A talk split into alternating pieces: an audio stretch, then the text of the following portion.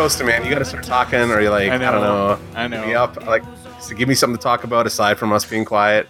I was I'll just checking. ramble. Yeah, I was checking all my, you know, organizational shit, making sure I had my No, news ready and notes and all that sort of shit.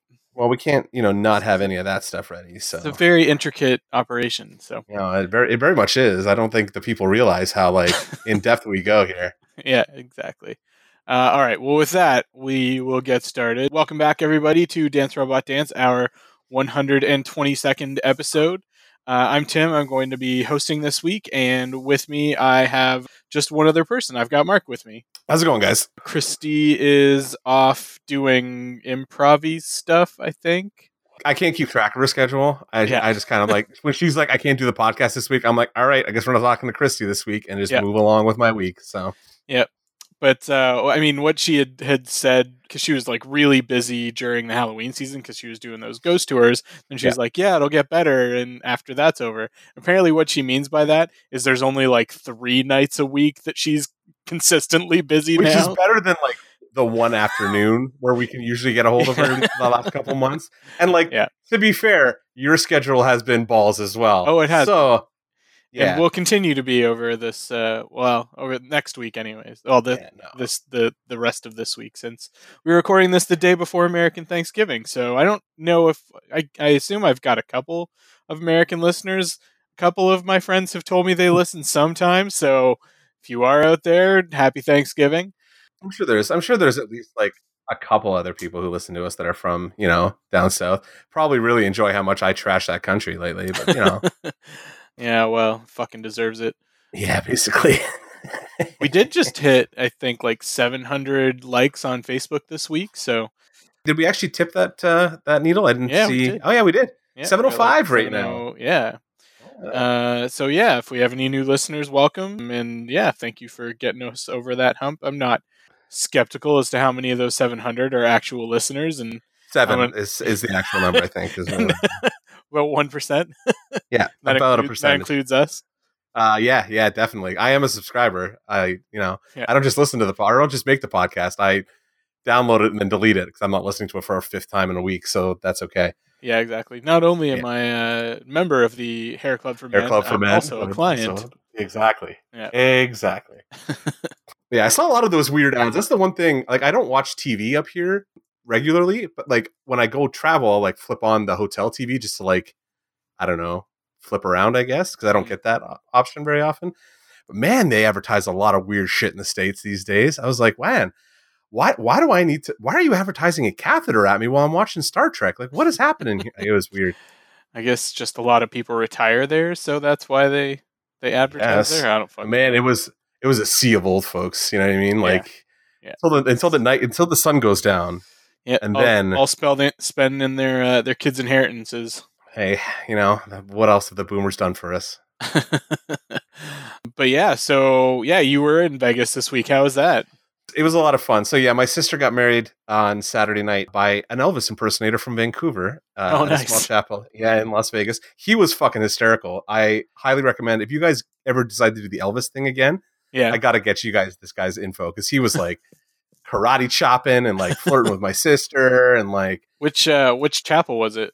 I, I don't even remember, man. Like Mm. I gotta I'd have to ask somebody. I Yeah. know everybody else. Know. Mom will reply like when I post the episode, and she, she'll tell you. Yeah, Karen, she- tell me, and I can tell you if it was the same one that uh, Alicia and I went to or not. Yeah, so we did that, and like we did. Uh, there's an Avengers station set up where they have a bunch of like props and stuff. It's gonna be my geek of the week, so we'll get into that later. But Yeah. uh, there's some cool shit going on in Vegas this week. So Yeah, I wish I could have come out, but it just was not in the cards, so to speak. yeah, it's okay. Um, but we had a good time. We missed you. I missed you anyway.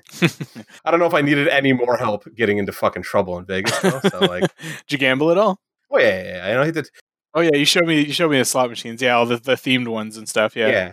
So I did a little bit of that stuff, but I sat at a couple. T- I played a couple hands of poker while I was down there. It's been a while, so I was I got cleaned out pretty quick. But it was, Yeah. I was like, oh, yeah, it's been all right. Yeah. Blackjack's been my poison lately. When I was uh, traveling for work last week, I was in uh, Cleveland, and l- there was literally a big casino like right down the block from my hotel, Mhm. um, right in like downtown Cleveland. Uh, that I went to, and so I played like Game of Thrones slot machines and blackjack. And I'm actually good enough at blackjack that I can like more often than not come out a little bit ahead. So Yeah, yeah, I'm the same way with blackjack. Like if I sit down at a table, I'm I'm usually like I can probably stay even the whole night if I Yeah. Kind of am not being a fucking idiot or, about yeah, how I pla- paying close attention and not like yeah. Yeah. not being reckless and fucking around and shit like that. Yeah, or staring at every girl that walks by in a short skirt, which is also a problem in those casinos. So like, yeah, distracted is like kind of a the thing to avoid if Yeah. you can while you're down there. But Yeah. it's difficult because they don't make it like easy to pay attention to what's going on in front of you. So yeah. Yeah, so like you said, it's just uh, Mark and I tonight. So we're gonna get in, which is, I mean, I like having Christy around, but every once in a while, it's nice to have a chance to talk about something that Christy's not really into, which is kind of what you guys did last week while I wasn't here. And so, yeah, and we trashed you. In, oh, I know, with- I I in, listen. uh, in front. I know you listen. Absolutely, that's right. So we can trash Christy this week because she disappears. I expect at some point I will miss an episode, and the volume of trashing of Mark will be basically the entire episode, and it'll be fun to edit for me. Yeah, exactly. I was gonna say, but you're the one that edits it, so there's no Yeah. point in us trashing you Just Yeah. fucking edit it all out. It's like a 13 minute episode. What happened? It's like No, the intro and the outro. Like, while they trash me for fucking two hours, I just fucking that's the whole thing. Fuck you guys. Yes, but we will get to uh, to what we're actually gonna uh, focus on this week in a bit. First, let's go through some not uh fuck not naughty news. Jeez, what the fuck is this? Hey, naughty news works for me too. If you want to get into some, I was just in Vegas for four days. Naughty news is right up my alley right now. Fair enough. Nerdy news. So let's see. Nothing like huge this week. I mean, the biggest one I guess is Fantastic Beasts. Fantastic Beasts came out towards the end of last week and is proving to be pretty divisive from what I have seen. I have only seen like reviews and the fact that it seems to be underperforming at the box office a little bit, which is interesting. Yeah, I've I've seen I've seen reviews that have gone sort of both ways. I've seen a lot of pieces that say Crimes of Grindelwald is sort of really exposition heavy, and that sort of I've had people tell me like that it were or read that people saying like it was the best 20 minute nap I ever paid for and shit like that for like the first first like 20 minutes of the movie and so yeah it's, it's it sucks when this happens when franchises start to sort of eat themselves and fandoms start to eat themselves like this because this is obviously not the first first time we've seen this and You're uh you wouldn't know anything about that as a Star Wars fan, eh? Like that. Yeah, exactly. Anything Or- have or a fan of the fucking Middle Earth movies either. That too. hey man, I'm a I'm a diehard Trekkie. Guess what? I get this every time something new pops up. Yeah. They're still bitching about Discovery everywhere. So like whatever. yeah, so I think we were talking about doing an episode on this, so maybe uh, once Christy's back, we can get our shit together and actually find the time to go out and see this because I do still have at least a passing interest in the wizarding world. So Yeah, like oh, I would watch it. Maybe I don't know if I'd run out to the theater and see it unless we were going to actually do an episode about the two movies, um, which would Yeah. require me to watch the first one and not fall asleep. Uh, also, I like the first So that's. I just like I don't know, man. If I want cutesy British people running around doing adventure things, there's a show called Doctor Who. It's been going on for a long time. But there's lots of episodes to watch again. So true enough. Have you been watching the uh, the Jodie Whittaker stuff yet? I've watched the first. Only I'm only up to the third episode. I've been enjoying it so far. They got a lot of companions. I find, and I'm like, why are we taking so much focus away from the Doctor right now when I want to kind of know about her more? But Mhm. I'm sure they'll get to it eventually. I think they just kind of wanted to like change, like shake the formula up a little bit. They've been very like one or two companions at a time for like basically most of this run, uh, Mhm. except for the end of Tennant's kind of uh, tenure, I guess. Yeah. So it is kind of nice to see them doing like a big group of companions kind of coming in and out, but it's not really the, my like the way I like my Doctor Who to be structured. So it's eh, whatever. I like her though; she's fucking awesome. So Yeah, yeah. And the I Yeah. I found the episode so far. I'm up and I haven't watched this week's episode, which was like the like Google Amazon like shtick Yeah. episode, but uh, I've watched all the others, and I found them to be good to great. I haven't had any episodes yet where I've been like really disliking. Uh, but yeah, and Yeah. Jodie Whittaker's knocking it out of the fucking park. yeah, yeah, like uh, they're they've done uh, post Matt Smith. I'm very happy with the Doctor casting. So Yeah. uh, continue, good times. Let's see. Moving on, the Birds of Prey movie, we're getting sort of more little bits of information on it, and it got a title this week. I'm not sure. People are saying that it has a title now just because Margot Robbie posted a picture of a script But it, Oh, I saw that. yeah, the script says "Birds of Prey" like it's typed out, and then af- underneath it looks like presumably Harley Quinn has written in in parentheses and the fantabulous emancipation of one Harley Quinn. Yeah. I don't know whether to take that as it's a ti- it's the title of the movie, like the full title of the movie, or just hey, this is Harley Quinn just fucking around kind of thing.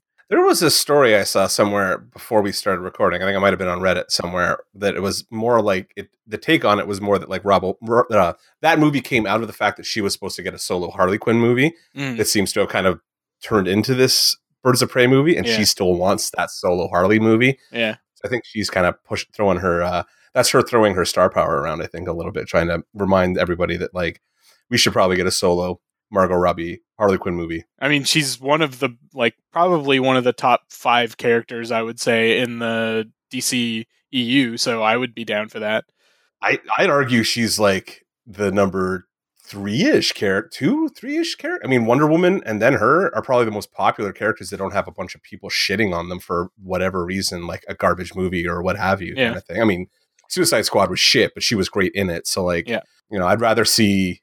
Yeah, hell, I'd rather see Birds of Prey with her in it, or like a solo her movie than anything else that they've been promising so far. Like Birds of Prey sounds more interesting to me than even Aquaman does coming up. So Def- uh, maybe not Aquaman, but it's definitely more interesting to me at this point than fucking Shazam is looking. Or yeah, yeah, but like yeah, Shazam looks kind of weird. I don't know what the hell that that movie's going to be. But even like like the Flash movie or like what else is oh Cyborg. Like I would rather see a Harley Quinn solo movie than either of those movies at this point. I've already got five years of the Flash TV show to watch. So like, Yeah.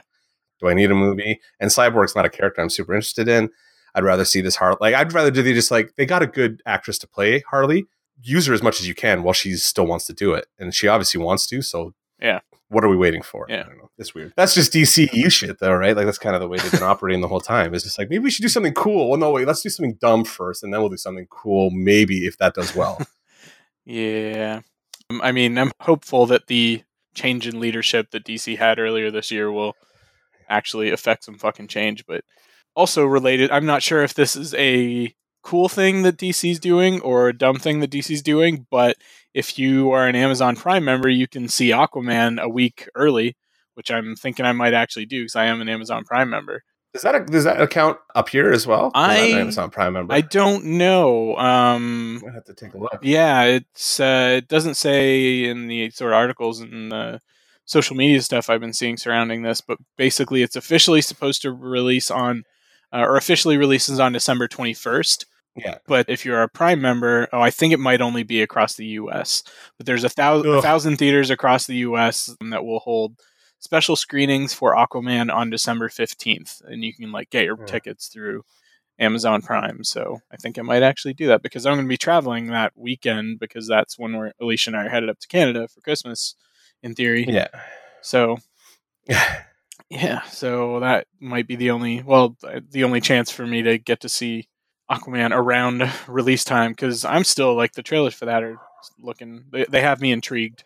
Well, no, I want to see it. I just I'm saying I would rather see the Margot Robbie solo Yeah. thing. I'm just being bitch. Fair enough. But like I'll go see Aquaman. Looks like it'll be entertaining at the very least. Yeah. So Let's see. I don't think we talked about this, but so know, this might not even apply to our Canadian listeners. But there is this channel slash stream or mostly streaming platform uh, called Filmstruck that was a Turner property that streamed classic movies that were really hard to find elsewhere. That recently got canned to film nerds' chagrin everywhere yeah. and that was maybe a few weeks ago now but now there's apparently also talk that that there's going to be a criterion channel that is going to sort of pick up a lot of that content I would pay for a Criterion channel because those movies are usually like maybe like pay for a month of it a year and just kind of go through a bunch of stuff. Mhm. But that's pretty like fascinating. Especially, do they keep the license to all those movies?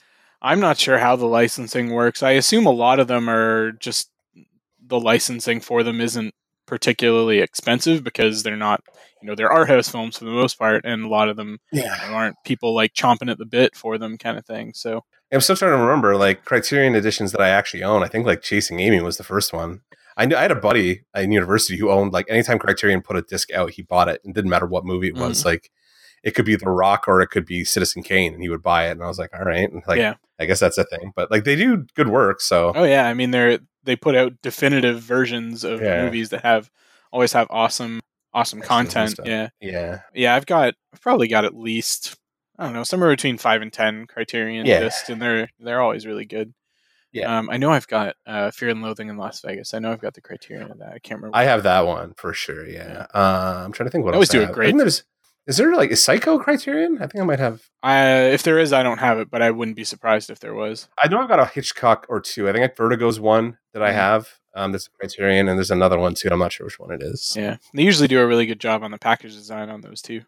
Yeah, yeah. The package is really nice. What's really nice with those movies too is like getting good, like good, clean grayscale transfers and stuff, which is Mhm. always kind of tricky. and really good sound quality Yeah. and sound mixes and that kind of thing too. Yeah, because they remix the sound on those a lot of the time too, and they usually go back to the source audio if they can, and whatnot. It's usually pretty good. So yeah, yeah, Let's see, what else did I have? So this is a bit of sort of old news that just surfaced recently where Mark Hamill tweeted about what he wanted Boba Fett's story to be. Oh, I saw something about this. Yeah. So he's been weird on social media lately. I don't know if anybody else has noticed this, but like he's been posting like he's he's either like very upset with the world or something is going on, but he's been like intense on social media lately. Yeah. Uh, I've noticed. going going through some shit maybe, I don't know. I know he's been a big uh big Trump denier, so uh, maybe he's just Yeah. having a hard time, which I can't say I blame him on. But um No, no. This week has been uh it's been fascinating to watch that man crumble. Yeah. yeah, I'm, I'm I am enjoying it, but it is kind of like, can we just get him out of there before he really falls apart? 'Cause- Yeah. But what Mark Hamill wanted was, uh, I guess at one point he had pitched to George Lucas that Boba Fett be Luke's mother, Um. which would have added a very interesting dimension to those movies for certain. that makes I guess so. That means Boba Fett and Darth Vader fucked yeah, in Mark Hamill's version yeah. and had Luke and Leia. And then Interesting. Yeah, and then and then Leia or yeah, Boba Fett is is basically well, not killed by Luke, but killed during the rescue that Luke coordinates. Yeah. So he kills his own mother. I mean, like, I mean, not really, obviously, but like, because we all know his mother was. Causes the Natalie death. Portman. Yeah, Yeah, but like, causes the death. uh, and if if that was the storyline, yeah, I guess that's uh that's an interesting idea, Mark. I don't know really what to tell you. I kind of glad we got what we got. and and Boba Fett was just hanging around Jabba's uh, palace and sail barge while his daughter or her daughter was Or whatever, imprisoned, yeah. enslaved by Jabba. Yeah. Mhm. Yeah, I don't know. That's uh that's pretty fucked up. So I think we're better off with what we got. As much as I will eventually, well, I guess we kind of shit on the prequels on a regular basis. Like I will shit on the prequels. I'd rather, you know, Natalie Portman than whatever weird spider babies fucking would have come out of Boba Fett, probably. Yeah. But yeah, so I guess uh, Mark Hamill said that he wanted Boba Fett at like his mother Boba Fett to be a double a double agent working clandestinely for the rebels. I don't know. I can't. I, yeah, I don't know. Really, that's Anyways, in other Star Wars news, we got a whole bunch of uh, information this week about the Star Wars Galaxy's Edge land that is coming to Walt Disney World, including the names for both of the rides. But one of the really cool things is that John Williams, who sort of had said that he was kind of done with the Star Wars movies, is apparently recording and composed new scores and recording new scores for this land probably for some of really? the rides and probably like area, area music and stuff like that. So well, that's kind of cool. yeah, I thought so. But yeah, it's so it's been some some really nice. Posted like a little bit of a teaser video of it. Disney did, and it looks it sounds beautiful. Nice. But they also yeah gave names to the two rides. The uh, Han Solo Millennium Falcon ride is going to be called Millennium Falcon Smuggler's Run.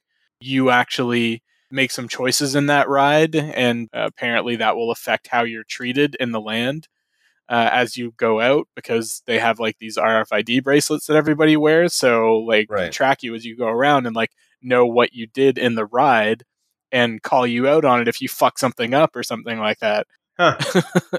See, that sounds kind of cool. That sounds like one of those like um, what do you call it? Like one of those escape room like simulator kind of things, Mhm. more than like a ride ride, which is I don't know how that's going to work in terms of volume, but like it sounds it's more interesting than just like I'm going to sit here and they're going to show shit on a screen. I guess because that's like how else do you do Star Wars? I don't know. Yeah. So in this one, they're they're showing like you actually are sitting in the cockpit of the Millennium Falcon, with like three other cool. people, and you know, presumably they've got like just dozens of these cockpits and a big show building Mhm. kind of thing that everybody's Mhm. in, and you're like walking through the hallways of the Falcon, and looks really neat. Yeah. And then they also the other ride is going to be called Rise of the Resistance, which looks to be more sort of a standard dark ride kind of thing. You it takes place on a first order starship and it puts riders in the middle of an epic battle between the first order and the resistance. Mm, cool. So, So are they shooting like all new footage for this while they're like? oh yeah. Must be while they're shooting the movies, I guess. Like they're just doing stuff. Yeah, I don't know how much they're going to bring in the characters and actors from the movies into these, but I wouldn't be surprised if they're filming some stuff on those sets since they've, you know, got them all made up anyways and, you know, obviously Mhm. they'd probably use a lot of the same costumes and production design and props and that kind of stuff as well since they're all sort of just sitting around right now anyways.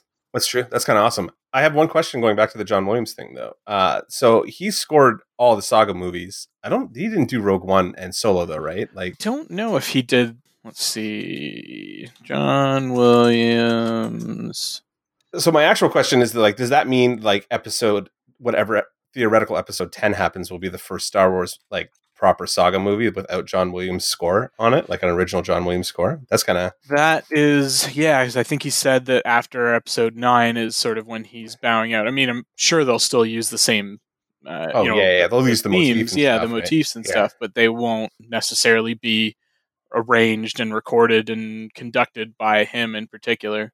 that's crazy. Like that's a that's a legacy that's ending kind of thing. That's Yeah. that's a big deal. Yeah, absolutely. So because he was like that's the biggest continuity probably between the two eras of like like the Lucasfilm like George Lucas proper and then Disney. It was like he stayed, which kind of I mean having the music be the same at the very least kind of ties a lot together, right? Mhm. So yeah, Yeah, so yeah, I don't know how they how they handle that, but I mean, already they've had like he. I don't think he's been the exclusive composer on all of them. I think there's probably been people that have been filling in here and there, kind of thing. But yeah, because he's fairly like he's older. Like he's Yeah, gotta be, he's- what eighties. uh, late seventies at least. No, he's eighty six. Yeah.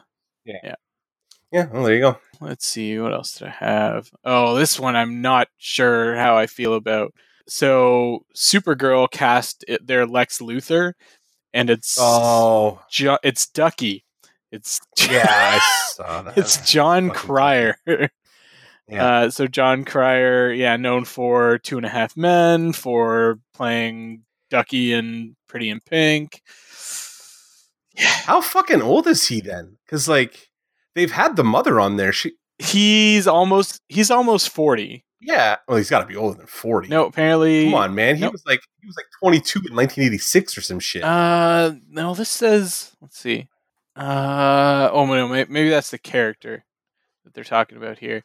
Yeah, I 65. So he would be, I don't know what that is. Uh, I bet some 53 years old. yeah So yeah. He's now I need to look up who plays. It's not Lena. So he's supposed to be sisters with Lena, Yeah, but that makes them like 20 fucking years apart or something like that. yeah. And then, like, how Yeah. old's the mom? Because, like, she could have been like 10 or some shit when she had him. Like, I mean, just. It really fucks up the ages on that show pretty bad by throwing like a 50 year old dude as like in the middle of all this stuff. I mean, Especially John Cryer doesn't look that old. Like I, I could say, I would say John Cryer could pass for like mid forties or something like that. Yeah, Fair. All right. It just seems weird when you really like put the ages together. You're like, that doesn't make any fucking sense. That tracks like to the sum of zero. yeah. It's just weird to me because I don't see him as playing a villainous character. So it'll be interesting to see how they play that. That is true. Because like, what else has he been in? I mean, like we all know him as Ducky because we're all '80s kids. But like, what's And the- I didn't like, watch a single episode of Two and a Half Men. That's what he was in, right? It was Two and a Half Men. That was like his other thing. Okay, yeah, that shit fucking sucks. Like, I might, I never watched an episode of that. yeah. Oh, but apparently he's got history playing DC characters. He voiced. he's done voices. yeah, he right? voiced Felix Yeah. Faust in the current Justice League series, Justice League Action. What else has he done? Some stuff on. He apparently did some guest roles on NCIS. I'm trying to look at like actual big stuff that he's did, but it looks like it's pretty much Two and a Half Men, and yeah, I don't see anywhere in here where he would be playing like a a villainous character. So Well, let's have to see how he does. But I mean, like, I mean, it's cool that they're actually bringing in Lex Luthor. That's interesting. it me. is the second time he's played a Luthor, though. Well, what other Luthor did he? He played Lenny Luthor in Superman 4 A Quest for Peace. Oh shit, he did. I forgot about that. he played like Luthor's nephew or some dumb shit, right? Yeah, it was his nephew. Yeah. Oh my god, that's hilarious. I completely forgot about that. Well, I don't blame you for forgetting Yeah, about Man, I think that was Superman like an intentional. for a Quest yeah. for Peace. yeah, it was an intentional forget. I think more than anything. But Yeah. Yikes. And let's see. Oh, so apparently we have a very bad track record for killing famous people. You guys all did a good job of tributing Stan last week, and now the fucking internet is just trying to cash in on Stan, which is enraging me. But but we also mentioned uh, Princess Bride that same week. That's two episodes back now. Yeah. And then this past week, Yeah. William Goldman, who wrote Princess Bride, died. So apparently, we need to just stop fucking Talking- talking about like talking people? about people on the yeah stop stop talking about old people on the podcast because they die shortly thereafter. That sucks. Yeah, I love that movie. Movie's one of my favorites.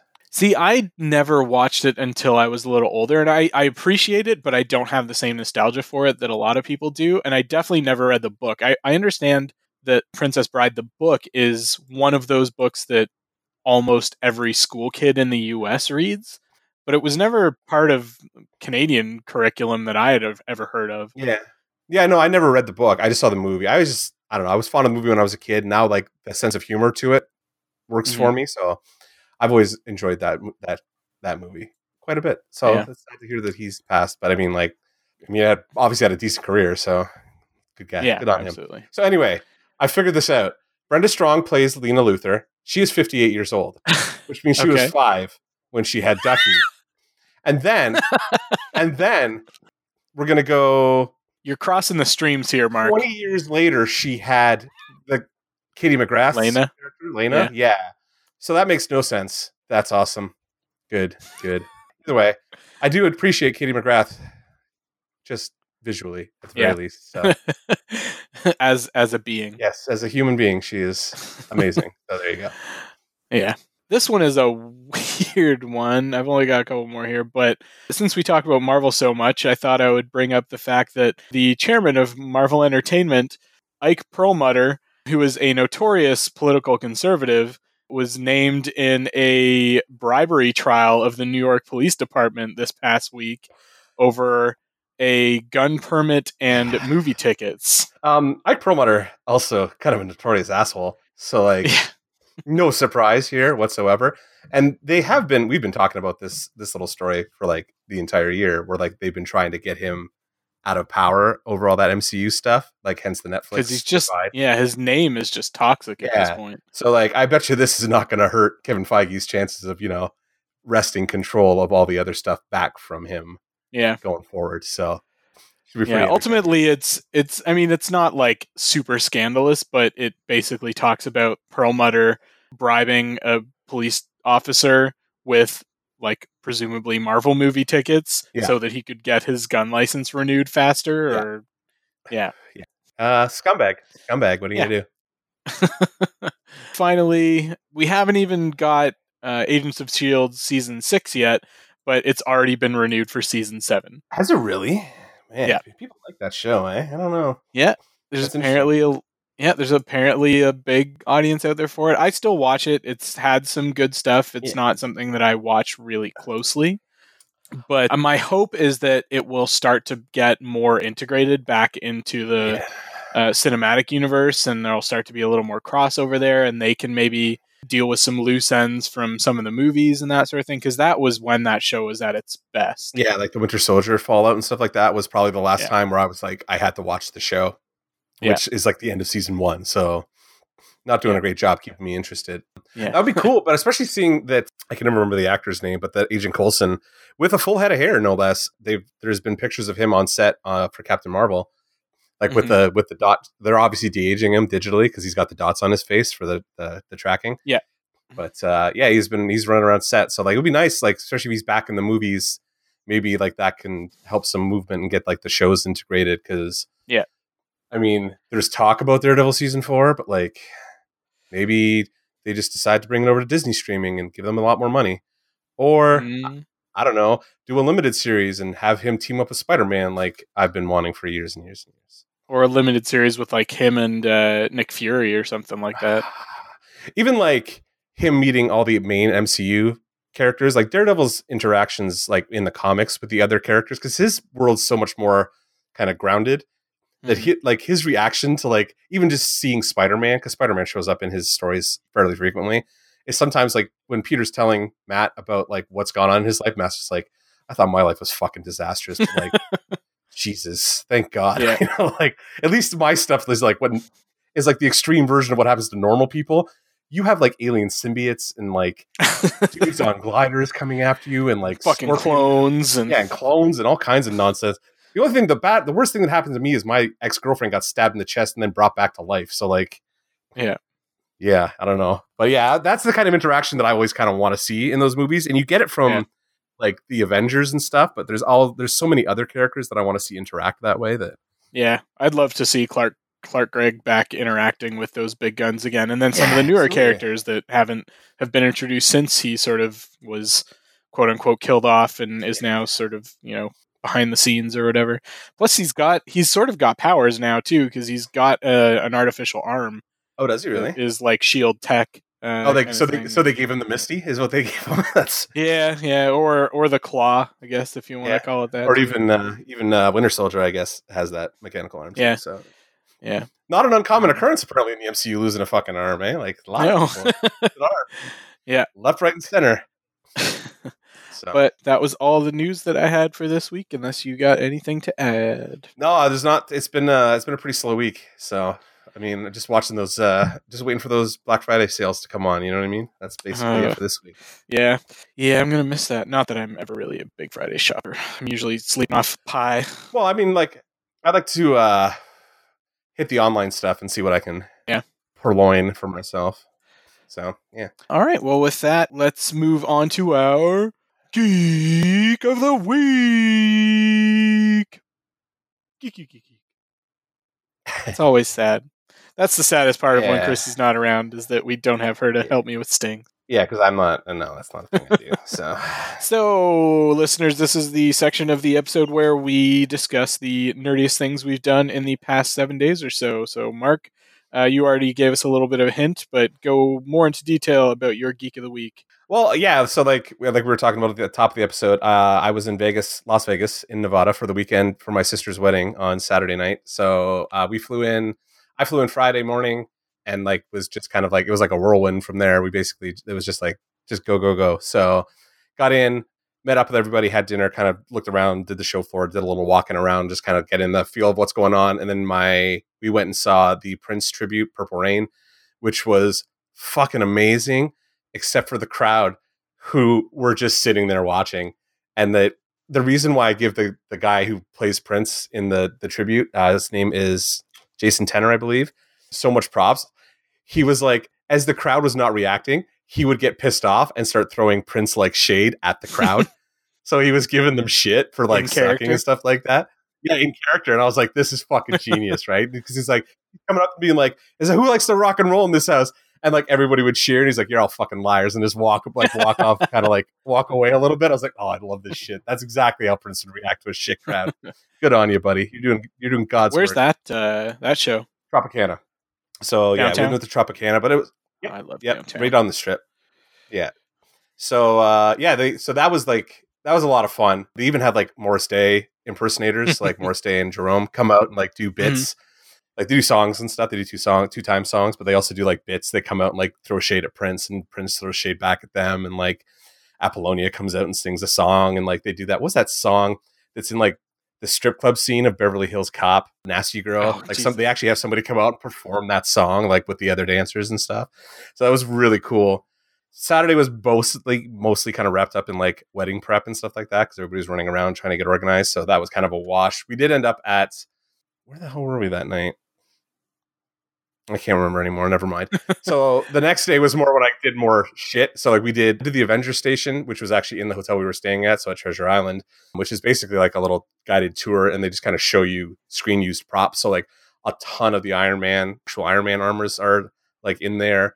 Cap like Cap shield, the actual motorcycle he rides, like all that kind of It's, stuff. it's set up like a like a remote shield station or something like that, isn't it? yeah. Yeah, so like you go in and like yeah, they give you badges in like the first section, like the the, the tour guide who's just like the most awkward human being of all time. like brings you into a room where like Maria Hill comes on screen and he's like, "Oh, Maria Hill's going to give you a briefing." It's really funny though because she hasn't shown up for work in a couple months, and like I I'm the only person in the fucking room who's like, "Ha, good one, bud," and like everybody else is like, "I don't get it. What what does that mean?" It's like nobody else stayed through the credits of Infinity War apparently. Yeah. but yeah, so like they do that and like it's, it's kitschy, right? Like there's some goofy like touristy stuff, but like just being able to get that close to some of the screen used props, like they even had the uh the Vita Ray chamber and stuff like that from Mhm. uh First Avenger was yeah, like yeah, that made behind yeah. glass. And like all that, all the cool props and stuff. Like you get really up close and like see how much detail is actually in them. They even had the like everything. You can go on my Instagram, MC underscore Willette, and like look at every all the pictures I took anyway. But they had basically everything you could kind of want in there. Um, not the only thing I noticed was lacking was like newer stuff. It was all very like kind of Ant Man and back. There wasn't a lot of like Doctor Yeah, Strange. because I think they uh, opened that like three or four years ago or something like Yeah. that. So yeah, probably haven't updated it much since then. Yeah, so no Strange, no like I mean obviously Black like Panther. the Infinity War characters, no Black Panther, no Spider Man, which is my big disappointment is not having Spidey in there. But what are you gonna do? You haven't had enough fucking Spider Man lately? No man, I can always use more Spider Man. I'm dying for uh into the Spider Verse. That's like a couple weeks away now.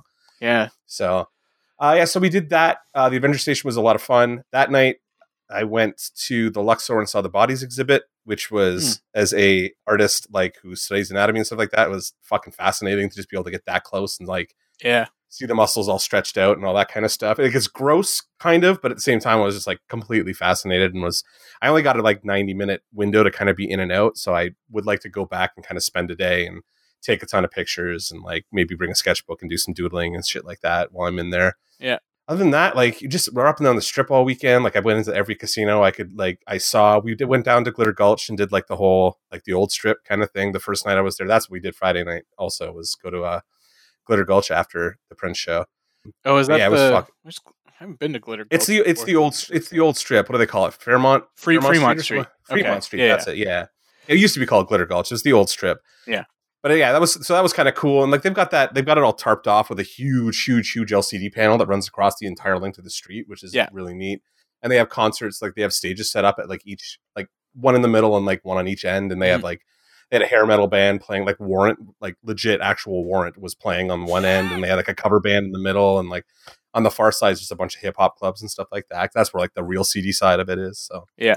But uh, yeah, it was really cool. Like I I haven't been to Vegas in like a long time, and like I've only been a couple times, very like kind of fly in fly out, real quick kind of things. So it was nice to have like a couple days where like yeah, I had the wedding in the middle of it, but I the days around it I could kind of Yeah, had some time to explore see and everything. Yeah, and it's a cool town. It is like so fucking big though. Like just wa- like you can't walk the strip. Like Yeah. going from hotel to hotel takes like an hour. You know what I mean? Like Yeah. it's so fucking big. It's crazy. Yeah. So it's like, oh, I went to go meet my.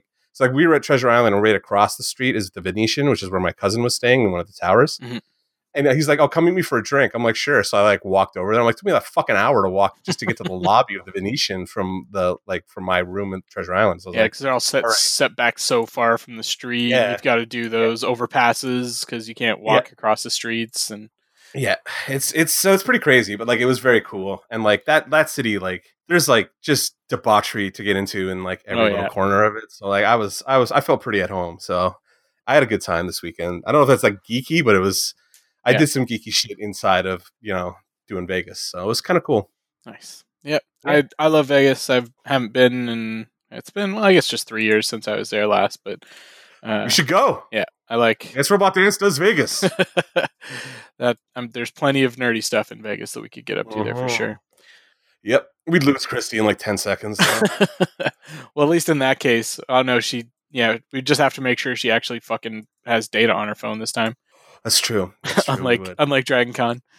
Although to be fair, once you get into the casinos, you have Wi-Fi all the time because you can just hook up to the free that's in there. So True. there is that. Yeah.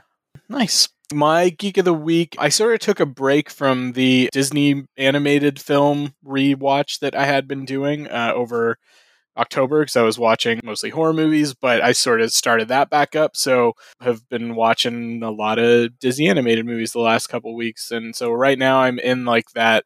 I'm watching them chronologically, so I'm in that stretch of like the 60s and 70s right now where they're maybe not as beloved, but they're ones that I watched a lot as a kid. So it's stuff like The Jungle Book, which has maybe my favorite soundtrack of any Disney movie.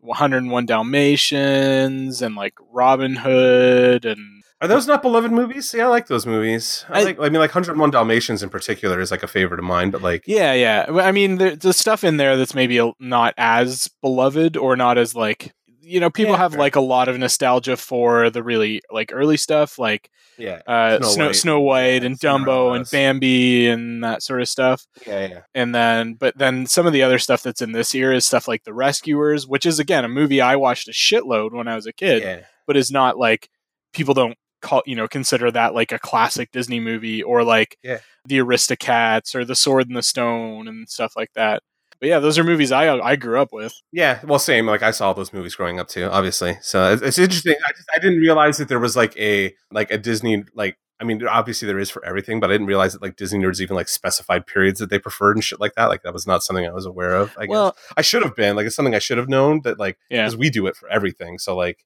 Yeah. whatever. and I'm sure we're gonna get into it tonight with our topic of the show because Yeah. the same kind of shit. Like, yeah, Yeah, well, I mean, you can. It, it's almost delineated by the directors because uh, Mhm. Wolfgang Reitherman um, was uh, directed all of them basically between like 101 Dalmatians, which was 1961, and like yeah, The Rescuers was the last one that he directed, which was 1977. So he directed all those in between, either directed or co-directed. And then if you go earlier than that, it's different guys, and then if you go later than that, it's different people, and so okay. you can kind of delineate it that way. But yeah, and, and like I said, I, I think part of it is that a lot of those earlier movies were more of those like princess movies that I wasn't quite, you know, I wasn't, I didn't identify with quite as much. Whereas Mm. in that area, they're more adventure movies, and Yeah. I could get a little bit more into them, and wasn't Name know- recognition on those earlier movies is probably a little better too, because most of them are Grimm fairy tales that have been converted, kind of thing. So you're Mhm. gonna have like you know Sleeping Beauty, you know Cinderella, you know Snow, like you know that story. yeah, Maybe not then, but like now in your like you have to know it now because it's just pop culture, right? Yeah. Yeah. So yeah. So yeah, it's been nice, and then I'll probably continue that on with into the '80s next, which is a real well, I won't say a dark time, but the movies start coming a lot less frequently. With like Fox and the Hound is like '81, and then you don't get another until '85, and that's the Black Cauldron and, and Great Mouse Detective and Oliver and Company. '80s are a dark time for Disney, that's true. and then you get true. into like the second sort of golden age with like Little Mermaid and Beauty and the Beast and Lion King and, And Aladdin, like yeah. And Aladdin, yeah. Yeah. Cool. Yeah. So yeah, with that, we can move on to our meat of the episode. Prime Canadian meat. Goddamn right. so Mark and I are using this opportunity of Christy being away to finally do something we have sort of tangent into, into many times on the podcast before, but now we're And finally we'll probably continue to do so in the future, regardless how long this episode goes. so. exactly. But uh, now we're finally giving ourselves a chance to really get into the nitty gritty of 90s can rock. You hear my neck cracking? I'm getting ready, guys. Like, this is Yeah. Crack knuckles, let's get ready for this. Let's fucking do it. Because this is really uh, one of, if not the era that Mark and I think probably identify them most closely with in terms of music. It's really the stuff that was coming out when in our like formative music taste kind of years and Yeah, absolutely. you know high A school lot of them are still bands I follow to this day. So so I, I didn't really have I didn't think we were going to need any questions or anything like that. I mean, we've already talked at great length about a lot of albums and stuff from artists like Matthew Good Band, Tea Party, Sloan. I, I'm gonna, like I said, I, I want to kind of keep this in that '90s sphere because we could easily go like into that like early 2000s uh, indie sphere, but that's a whole separate conversation. I think. and I'm and I'm a broke and I'm like I've broken back. I've gone backwards from that that that the '90s scene and like kind of like I know the stuff like the Blue Rodeos and like the early hip and all that kind of Mhm. stuff. Like I'm into that stuff too. Like that stuff I listen to that fed into this scene. So Yeah. there's a, it's a big it's interesting because like there's never been a there's probably been a, a there's a couple decent little books written about like periods of this scene, but there's never been like somebody who's sat Sure, they're like, written by Alan Cross. Alan Cross has never like done like a big book that's just like the entire like just do all of Canadian alternative rock. Like I feel like that should be his magnum opus. Like that's what he should be working on right now. Is just like just tell the story from like wherever you want to start in like the 60s or whatever to like I guess now when it sucks and it's just like Drake and Justin Bieber, I guess, or something. But yeah, I'm so sad about the like in like the past like ten years, the Canadian music scene has just gone to shit. yeah, it's been uh, it's been, well, I mean, like the people who were who were around are still around, but it's like nothing good new has come out, and like there are bands that we'll talk about in like in that 2000s era that like probably would have been bigger if they'd come out a couple years earlier. Like I've talked about the Constantines endlessly, and like I will continue to talk Mhm. about the Constantines, but they would have fit in better probably in like the 90s era where like you and I were really into it, as opposed to like Yeah. falling into that pitchforky kind of arts and crafts scene that they kind of got lumped in with, and they're not Mhm. that band at all. So yeah, Yeah. But yeah, so let's see. I just want to start just going through bands from that period. There are some that we haven't really talked about very much. One of the big ones for me is is and still is was then and still is Big Sugar. okay, nice. Uh, I it is just such a weird mix of sounds. Like they were even within that scene, kind of doing their own thing. Yeah. So it was this weird mix of like blues rock and like reggae dub influence. Uh, because they did have like a couple Jamaican guys in the band. that bass player passed away not too long ago too. I don't remember his name, but like Yeah. sadly, like the guy who kind of solidified their sound for me was it was always that grimy bass that he played, and he's Yeah, uh since passed, and that's kind of sad. I wish I, I got to look. yeah. Their rhythm section was just rock fucking solid all the time, and let Gordie Johnson, who is the uh, lead singer and guitarist or lead guitarist, just sort of play around over top of it. But yeah, the uh, bass player was. I'm trying to look oh, it up. Jesus. God damn it. Uh, Yeah, me too. Um, I I know that they have a saxophonist that's uh, whose name is Mister Chill. Uh, oh Garry Lowe. the- Garry Lowe is his name. Uh, Yeah. died at 64 after a battle with cancer. Actually, this year, July 8th. This year, Yeah. he passed away. So, or that's when it was reported on the CBC. So yeah, yeah, but yeah, so I mean, I have a lot of experience with Big Sugar. They were one of the first band, first Canadian bands that I really got into. They played at our high school. I saw them. I saw them probably three or four times, and I don't go to as many concerts as Mark. So they're one of the bands that I've probably seen live. One of the most bands I've seen the most times live Yeah. is fuck. And they're a band that where I have a lot of I have a lot of love for a lot of their B sides just as much as some of their singles. Um, like there's some really good B sides, like uh, stuff like All Over Now and Girl Watcher that are really good. And they also did a lot of really amazing covers. uh, I'm actually listening to their cover of Dear Mr. Fantasy right now. Uh, which Yeah, is so they- amazing. Yeah. They do an I I prefer their cover of Traffic's Dear Mr. Fantasy to the original by far. I Um, 100% agree. And I'm not even like a big sugar. Like, I kind of find Gordie Johnson a little creepy. he's kind of he's kind of grungy. Yeah. He's kind of a greasy Kind of, greasy he's dude. kind of a greasy dude. So, like, I'm like, having, like, I always, I've had the, I don't want to say misfortune, but like, I've had the experience of interacting with a lot of the musicians that we're going to talk about tonight. And like, he was one who, like, he just put me off real quick. You know what I mean? So I was like, all right. yeah, But like, I can understand that. uh, Hemi Vision, like, probably still one of the best Mhm. albums like that came out in that little span. Like, I fucking love that record so goddamn much. What's the one? What's the single on it? Digging a hole. God, that Digging a hole, yeah. fucking bass riff. I almost feel like I should Yeah. do this side A, side B style, and like mention a song and like play a clip from it. Like, yeah, yeah, absolutely. And that's yeah, they had just amazing bass, really good fucking guitar sound as well. Yeah. like sort of classic like blues guitar-y, but a little bit of a little bit more like crunch and and twang to it Yeah. than your classic blues guitar. But yeah, their their Hemi Vision was a great album. That was ninety six. Yeah. 500 pounds is a uh, really is their 94 album which is kind of before they broke big Yeah. there's some really great stuff on there as See, well I actually like I like Hemi Vision a lot because it's just like it's that era. Like it was just part of that scene to me so much. But like the 500 pounds album is actually like the better. It's the scuzzier record, and like for a band Yeah. like this, that sound works better for them. So like if I'm gonna go listen to Big Sugar, I'm probably gonna flip through some of the singles, like if I had my way Mhm. and like digging a hole and all that kind of stuff. But like 500 pounds is like that's if I'm gonna put a record on, that's the record I put on because I just want to sit and like wallow in the scuzz that he's able to yeah put forward. You know what I mean? It's Yeah, it very much is like a dive bar kind of Oh, yeah, album. Like yeah. you feel like you're in a shitty bar where the floors are sticky and like you're drinking cheap beer and kind it's of like thing. and it's just- like just just barely cool beer you know what i mean like it's not cold Yeah, it's kind yeah. of shitty yeah and it's and it's smoky as hell. Like you can just barely see everybody. Mm-hmm. And probably drinking labatt 50 or some like real shitty kind of beer like yeah, Yeah. And their cover of BTO's "Let It Ride" is Yeah. really fucking good as well. Yeah.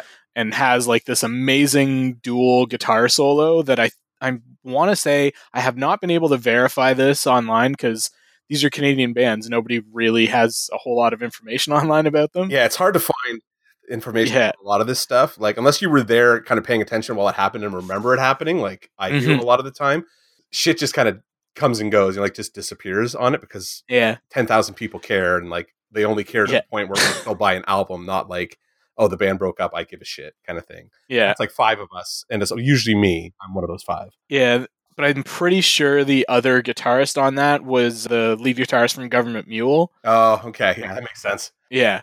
And so you got this beautiful, like Gordie's sort of scuzzy blues guitar with this like really waily, like amazing jam guitar Yeah. going back and forth against each other. Yeah. And that is one probably to this day one of my favorite guitar solos of all time in that Let It Ride version. Nice.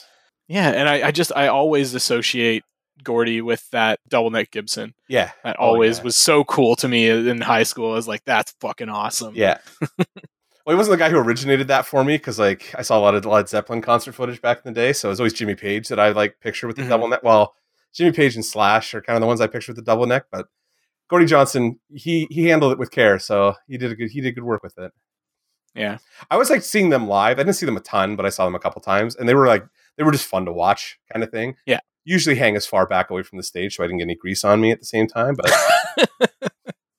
Gordie Johnson always had, yep, that greasy, like Oh, yeah. shoulder length hair. I wasn't even sure. Like he had it, like he had it basically like mine is right now, which is like that kind of like hipster slick thing. But he had it like in the nineties, Yeah. like way before any of us started wearing it like that. But uh, Yeah.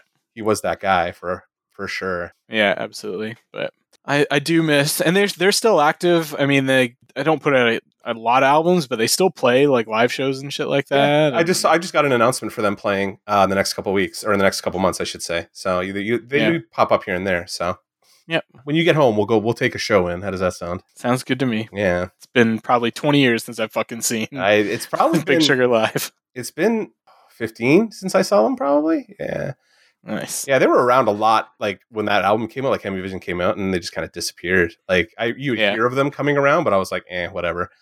That's fine. Yeah. There's other stuff. And I think they did have a little bit of crossover success into the U.S. as well, especially like with that Hemi Vision Yeah. album. They got maybe not like whole U.S., but kind of that border town, you know, Yeah. same. Maybe you know, same, not necessarily the same level that the Hip did, Yeah. but, but a lot of like a lot of these bands have that kind of success. Like I know, like the Tea Party, and Matthew Good have that kind of like weird cross border, like because people like where we where I grew up, I should say, is actually like the weirdest thing too, because like we have there's a bunch of rock stations in Southern Ontario that cross the border into Mhm. Buffalo. So like Mhm. all these Buffalo fans are all huge fans of like the hip was kind of the center point of a lot of it, but like you would still get Matthew Good shows going across the border, Tea Party shows happen across the border. Like I saw Moist across the border a couple times. Like just they had enough Oh, crossover Moist. appeal. Yeah, exactly right. that they were always able to kind of do that. So you would get border towns. So like Seattle was one, Chicago was one, Detroit obviously a huge one, Buffalo a huge one.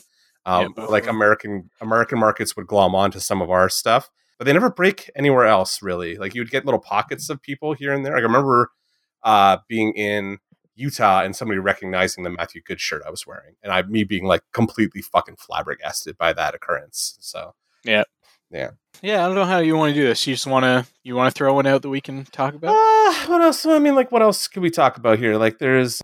I'm trying to think of other bands that I because we obviously I've talked about a ton of these bands, and if you're listening to the other podcast, you've heard me talk about them ad nauseum also. So, I mean, obviously Matthew Good is like basically neck and neck for my favorite musician ever with with Pearl Jam. So like he's a huge deal. Still touring. Good on him. Yeah. Some shows coming up uh, in March actually in the new year. Uh, same with the Tea Party. Got shows at the end of December. They're lining up pretty quick. So it's two at the Danforth. Matthew Good played for me into a lot of that like that loner feel, like that Weezer kind of. It was a little. It was a little maybe. I don't know how to compare it, but it was just a little bit different from Weezer, but still had a lot of the same themes and vibes. And it has the themes, but I find that like Weezer tends to be popular. Matt tends to like exist in the dower more than uh I feel like yeah, River always like played it like a joke. Matt didn't necessarily always play it like a joke. And as his career has gone on, it's become less and less like the humor comes through less and less. Like Yeah. he's just writing like good music now. So And Weezer Weezer had a little bit more of that like uh kitsch and like throwback like 60s vibe whereas Yeah, Matt, Matt was- was, more just like straight like grungier kind of alt rock. rock, yeah. Which is funny because Yeah. he's like a folk guy. You know what I mean? Like he comes from like a singer songwriter. Like I'm just gonna stand there and play guitar. Hence all these acoustic Mhm. tours that we get now. But yeah, when they when they broke into the band stuff, they just they came out all fucking guns blazing as like a pretty heavy alternative rock Yeah. band, which was just I mean it spoke to me in 1997 or whatever. So and I've stuck with them ever since. Yeah. Um, I don't know if I could handle Matt Good acoustic. I don't know if it would play for me the same way cuz so much of it for me is just that sort of wall of sound Yeah. like you know guitars layered on top of guitars kind of sound for them. Yeah.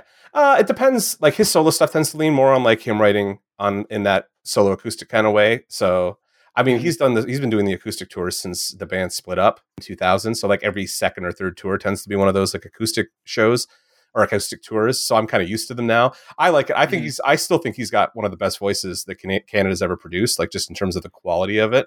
So I love Yeah. I love just being able to hear him in a guitar. Like just him singing is like And his voice is very expressive. yeah. So like I love Yeah. listening to the guy sing. So I'm al- I'm always in for those acoustic shows. I'm sure I'll drag you to one at some point. It's not like I'm ever going to stop going to see these shows. So I'm sure when I get to like still got kids that need to be put through college. he's got yeah he's got two kids and they're young still like they're still pre 10 so like he's got to put those kids through college and I will gladly help him do that because love him to death. I'm trying to think. I just wanted to talk about something that was not like one of the bands that I've rambled on about ad nauseum before. I had an idea um, where we could potentially go through this from a associated acts point of view because there's a lot of intertwining between between these bands. And who knows it better than Mark? Who knows it better than Mark? So, for instance, I'm just going. I, I don't necessarily know the links between these, but on Matthew Good Band, there's links to uh, the Odds. Yeah. Okay. Uh, the odds are a Vancouver band who Matt's who played. Uh, so Matt's drummer post Matthew Good band Pat was from the odds. He stole them from them. Okay. Yeah. Uh, odds are awesome. Actually, uh, this stuff. Yeah. They're a Vancouver band. a little more power poppy. a little more power poppy, but also like they they do some pretty good like. Uh, there's a song. What is it called? Oh, I would be your man. That is like that kind of played the ballad side of stuff too. It's a Mm. very very good song. But yeah, there's stuff like heterosexual man and like uh, eat my brain. Which Eat my all- brain. I fucking love that. yeah, Eat My. Brain's fucking like a classic Can Rock song. If you were putting a Can Rock set list together and Eat My Brain's not on it, you're Yeah. not from this country. So, uh, yeah, but like yeah, someone who good, good weird feeling. That album was just Oh, outstanding. yeah, Good Weird Feelings amazing. 'Cause that's the one that is that the one with yeah, it's got uh, It's also got says Eat My Truth Brain Untold. and um, what else is on that? Oh, I would be your man and Satisfied are on that one too. Yeah, which are all great songs. I always go uh, to Bedbugs. No, sorry, uh, Nest, the one with someone who was cool and uh, make you mad on it because those two Yeah. songs were like the yeah, that's where you get the power pop and like man, they're I always found their lyricism to be very good. They're very clever, Mm-hmm. clever writers. Whoever was writing the lyrics, I wish I could remember their names now. Um, they're all very nice guys, and they're still kind of active in the scene. So like, you still pick them up. They produce a fair bit of stuff now, like in the Yeah. Vancouver area. But yeah, they were uh, they were a Um, great band. Uh, saw them a couple times, and then yeah, Matt uh, Pilfer Pat for like a decade. Uh, he's got a different guy now, but he was he Yeah. with them from Avalanche to I want to say somewhere around Hospital Music, I think. So like from 2002. Well, actually, since the band broke up in 2001, and then Hospital Music was 2007 or eight. So he was on that tour, and then Ian came back for a run. So Nice. Yeah, I never never did see the odds live, but I don't imagine I can't imagine they would have put on like a crazy show or anything like that. it's a funny story. I'm going to see them in a couple weeks. Uh, Oh yeah. They're opening for the Pursuit of Happiness, who are another Canadian rock band, so Ah. like an '80s can rock band. So not exactly something we would be talking about. They did get played on the radio a lot when I was growing up, so that's why I'm like I'm so fond of them because of that.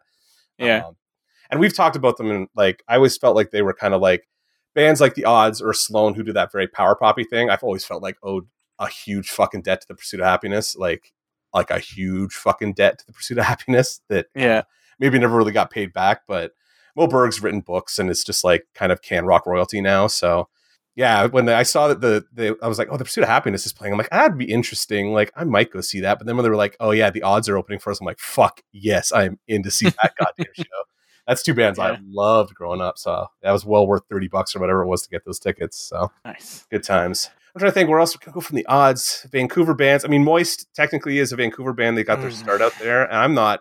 I saw Moist a lot. No, they were they were never one that I had a big thing for either. Moist No. was always always struck me as more like jock rock than anything. I always see Moist was Eric's band. Like Eric Mm. was obsessed with Moist, and I therefore saw them ten times. And I was never like I never hated Moist. I was always just like they're the. I don't even think jock is the best way. I, they were always so soft compared to everybody else. Like they were always like, and this is going to sound sexist because this is the '90s, so like forgive me, but they were always the chick band out of all of them. It felt like because Yeah. he's pretty, and all their stuff was always very like felt softer. There was some uh, some high school slow dance songs in there, uh, Absolutely, in right? their oeuvre for sure. Yeah, and they, they always I always felt like when you contrasted them against the bands that they toured with, they always kind of came off as the softer band, like because they would tour with. I remember seeing them like touring with the Headstones and just being like, "That's a weird fucking lineup." You know what I mean? Yeah, band we should probably talk about because Hugh Dillon is amazing, but yeah, like they. I was trying to think who else I saw. Moist like Eric dragged me to tons of those fucking shows, and like I'd not say drag because like I had a good time, but it was like Moist was not my band. I'd rather be going to see Matt or the Tea Party or something like that. But like they would play with Matthew Good Band or the Tea Party, and I would just be like, "There's so much like softer than these guys are. Like, why don't those two bands tour together? I want to see those two bands play a hard show, not Moist and then you know kind of thing." But yeah, yeah, they were like they were always around. So there's tons of those bands that were like around at that time. I Mother Earth's one like that I was much more fond of until they kicked Edwin out and stuff like that. So yeah. I loved I Mother Earth too. They, uh, yeah, they were they were. I always, for whatever reason, got them really confused with uh, Our Lady Peace. Stone Temple. No, Stone Temple Pilots because Oh. they they had sort of that same kind of uh, like grungy sound. grungy and sort of that uh, eclectic, like hallucinogenic kind of like feel Yeah. to them as well, and I can see that. I always found uh, trippy and yeah, yeah, Stone Temple Pilots went a little poppier, and uh, I Mother Earth definitely veered into progressive a lot harder than almost any of their peers really did, except for the Tea Party, probably. Like they were the Yeah. two bands that really went into like, hey, let's do the dark heavy stuff and like long pieces. Those were my two bands to go to in Canada a lot of the time because the first time, like this, I mean, the one that everybody talks about, Scenery and Fish, which is an amazing album, but it's not Mhm. like it's a very poppy kind of pop rock album. Whereas like the stuff that like the one that came before it with one more astronaut, I can't remember the name of the uh, album. dig. No, Scenery and Fish had was one more astronaut. Yeah, no, no, I'm talking about the one before it. So like Dig, no, yeah, not one more. I was, I'm thinking not quite Sonic. Um, like that album, Mm, yeah, yeah, that was a lot heavier than that. Like you could hear the Tool influence and that kind of stuff on that record, and that Mhm. came back more when Edwin left, and then Brian took over for those two records. Um, neither of which are amazing, but you know, New I Mother Earth was New I Mother Earth, and nobody was complaining at the time. So especially Yeah. then, because we got Edwin doing solo shit that was literally shit. So yeah. you know, No, I I was a big I Mother Earth fan. Again, not not a band I got to see live, but yeah, Scenery and Fish was was my stuff because it was a little more poppy. I just saw them. Yeah, I just saw. Uh, so like, I think we talked about it on the show. Like last summer, they were touring Scenery and Fish. They got Edwin back, and we're touring Nice. with him to do like doing all of Scenery and Fish, and then like a selection from the first record. And they even did a couple songs from the Brian era stuff, which was interesting because I was always like, like I liked Brian as a singer, but I was like, wonder how this would have sounded with Edwin. Guess what? All better. Oddly enough. So there's that. Yeah. Sorry, Brian. I mean, I love you to death. Like you did a great thing stepping into that role, but you're no fucking Edwin. You know what I mean? yeah. No, and I another Sunday. I fuck. I love used to be all right. That was an amazing song. Just just a fucking rocker. Uh, Pisser was always my track on that that Mm. album. Was like that heavy. Uh, that was like the one that was like, oh, they still have it. Like this is still like the crunchiness of that the last album. Uh, Mhm. So I was hoping it would come back a little bit more than Yeah. that. But and I really liked the the chord progression on Raspberry. It was just it was just Yeah. like sort of like that really epic anthemy kind of song, and Yep. had really nice harmonies to it. And then that album finishes off with Earth, Sky, and Sea, that like yeah, that long like seven yeah. minute jam track kind of thing. I like that jam track. To be honest with you, it's fun. I like. I Yeah, no, it's I- I- great. Like that, that album. Like if we were going to put a list of these albums together, like that would be very high on this list for me. Like, Yeah. Out of those bands, like I'm not like a diehard I Mother Earth fan. Although, like I said, like I just saw them again, and they were playing in Milton with Finger Eleven of all bands, and uh, with Edwin still though. So I'm like, I'll go again for twenty bucks up the street from my house. Why not? I might not stay for Finger Eleven. Yeah. I'll watch I Mother Earth play because I always like watching Yeah. them live. They were fun to watch. So But and Edwin got kicked out what because he was like addicted, wasn't it? Oh yeah, he was just an asshole. There was all kinds of rumors going on going around about Edwin at the time. Like there was stuff about him and Rachel Perry from Much Music, and there's all blah blah blah. There's all Mm. kinds of rumors floating around. So, oh, Canadian fucking tabloid hey, shit. And we could talk about Sloan, your boy. He was involved in a big one. he was involved in a big one. This is true. This is true. I remember when I heard about that one. I was like, "Holy shit, Chris Murphy, you fucking Yeah. dog!" Feist. Good on you. Good on you. Yeah. Yeah. No, I mean, well, I we have talked about Sloan in the Yeah. past, so we don't need to go too much into depth there, but they're fucking just a juggernaut of Canadian music Still that touring. really did come in in the 90s. Yeah, oh yeah, they're still Mhm. touring after like 25 years together. Yeah, which is like I, I like I like to see like even the bands that I'm not paying attention to that have like kind of continued on. Like I found it very interesting when I found out Finger Eleven was still together and touring. I was like, who gives a shit? But like somebody does, Mhm. obviously. And like seeing Sloan every once in a while, like I've seen them in the last couple years just because they were on a, a multi band bill that I was in front of, and I was like, I remember Sloan. I wonder if those idiots still chant that song. They do.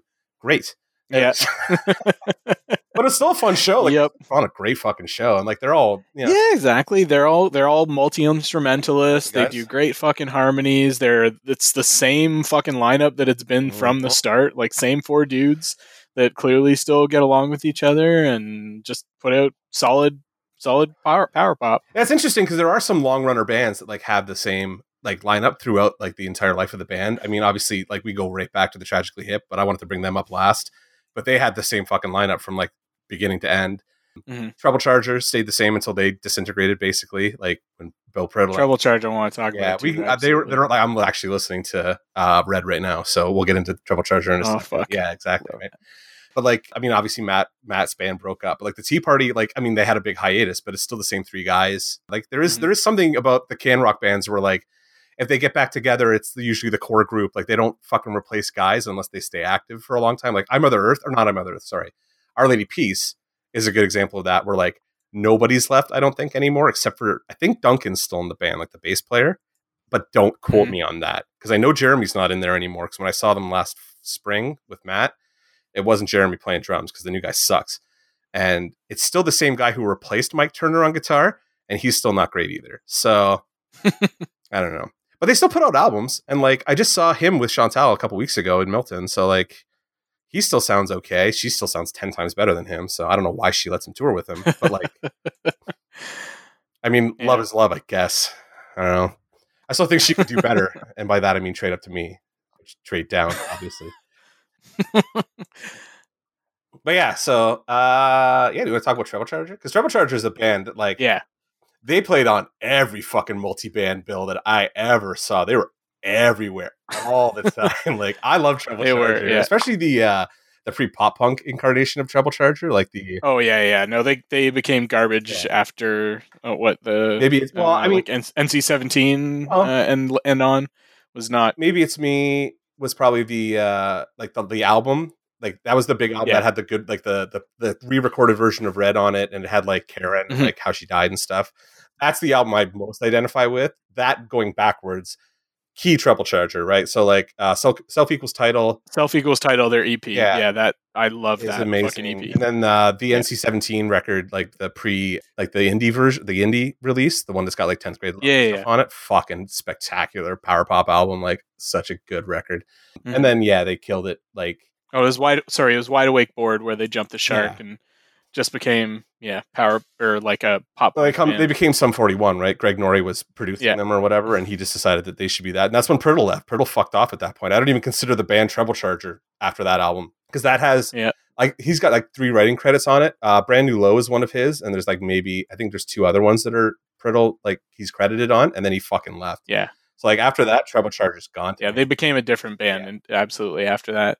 Although I think was Bill Priddle still has like what the Priddle concern. He does the Priddle Concern occasionally. He also was with uh, Crash Karma, which was a group of. Uh, it had so Mike Turner Oh, yeah. from Our Lady Peace, uh, Jeff Burrows, who was now back with the Tea Party, but the drummer of the Tea Party, Bill Priddle, and there's somebody else I'd have to look up, but like it was those guys. I think Priddle was singing for them because he sang in Treble Charger his own stuff. Um, Mhm. like they got together and just did. Oh, it was Edwin. Edwin was in that group too. Sorry, he was, I think he was the lead. Singer. Okay. So like those guys kind of got together and like did a thing. Uh, I saw them a couple times. It was fun. Like nothing was like great on it, but it was just cool to see like like ha. I remember seeing all you guys in your original bands, and now you're fucking around in some weird club in Toronto because nobody cares about who you are anymore. But Yeah. except for me and like five other people that I recognize from shows like Tea Party shows and stuff. Apparently, there might be a new Treble Charger album coming out with the original lineup, Ooh. including Bill Priddle. If, if they get a Priddle comeback, I'm in. I am solid in for that. Well, he's he's been back with them. It looks like since like 2012. Really, I They've been like just playing live shows once in a while, kind of thing. I haven't seen them play around here. Uh, I would fucking kill to see a Bill Priddle included Treble Charger show in 2018. So Yeah, apparently they've been, they played like uh, mostly like some festival Mhm. shows and stuff like that uh, the past few years. So hey man, if like the Tea if the Tea Party and I Mother Earth can put their shit aside and like get back together after however many years it was between those, because like I mean they kicked Edwin out in like 1999 and the Tea Party broke in 2003 and got back together 15 years later, and the same with I Mother Earth. Treble Charger can do it. I'll pay for at least one ticket to go see them once with Bill Priddle. You know yeah, I mean, so Treble Charger was the one that uh, when we were sort of when I was prepping for this episode, I was very disappointed to find that I have like one or two songs in my fucking Oh, iTunes really? from them. Like I know I've got three or four of their CDs, including every CD. Suffolk titles and and and maybe it's me, but I just for whatever reason it never made it into my fucking iTunes. Yeah. So that's something I will need to correct. Yeah, absolutely, man. I can send you those files. I got good rips of my CDs if you want them. So just let me know. I found some. Nice.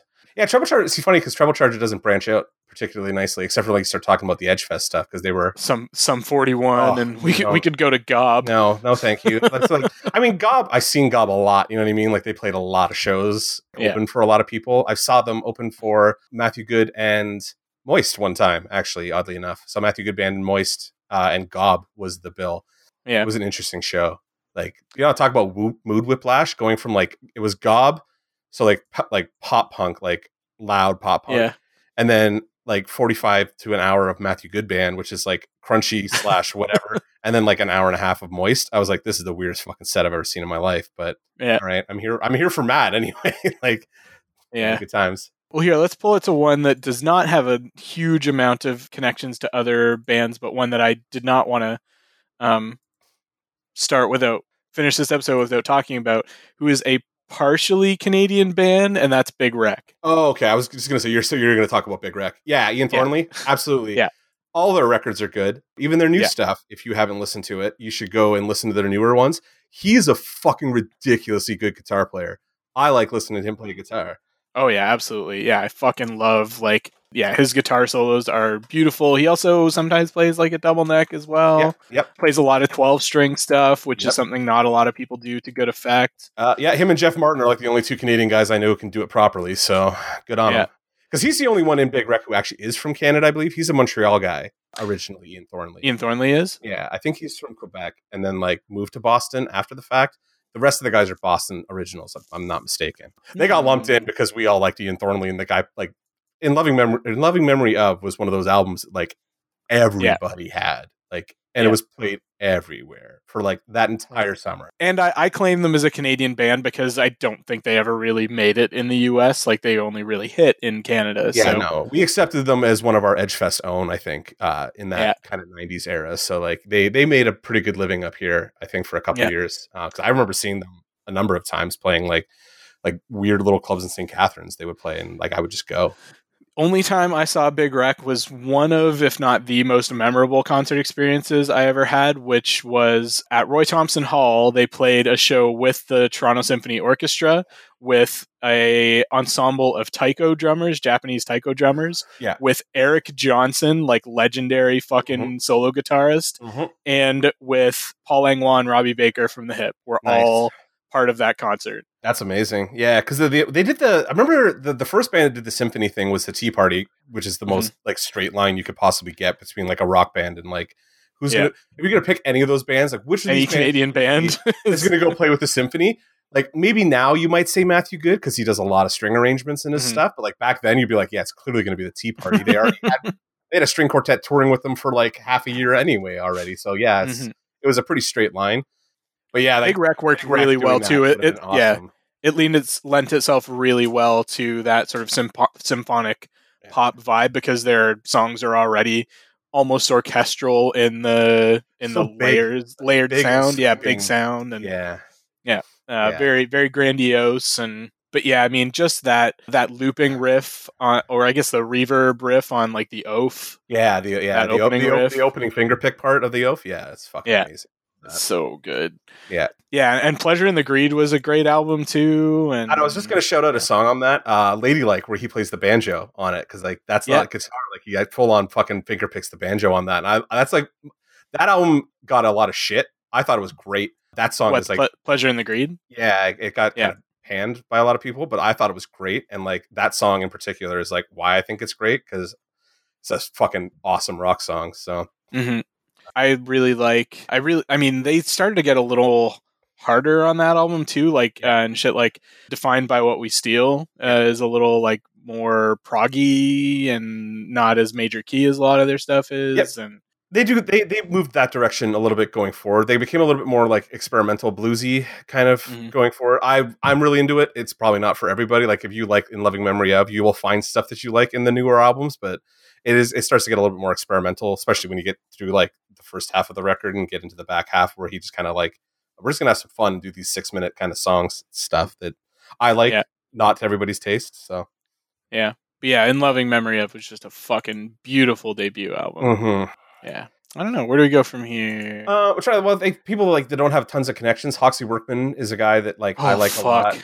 I I I love Hawksley Workman. I consider him more of that 2000 scene kind of than I do. He I guess he sort of bridges over a little bit though. Well, strip, like I just remember because like when Striptease and uh, Jealous of Your Cigarette came out was kind of earlier. Like it, it was in the '99 ish kind of time. Yeah, period. yeah, It yeah. was more like when he blew up with what was the album with Smoke Baby on Lover Fighter, uh, the one that had um, We Will Still Need a Song and oh, I love that. We we danced to that at our wedding. Yeah, It yeah, was so much fun to play a song that started with "Fuck you, you're drunk" fuck you, I'm drunk. Yeah, or fuck you, Yeah. you're drunk. Such a good song. and acting tough. Yeah, yeah.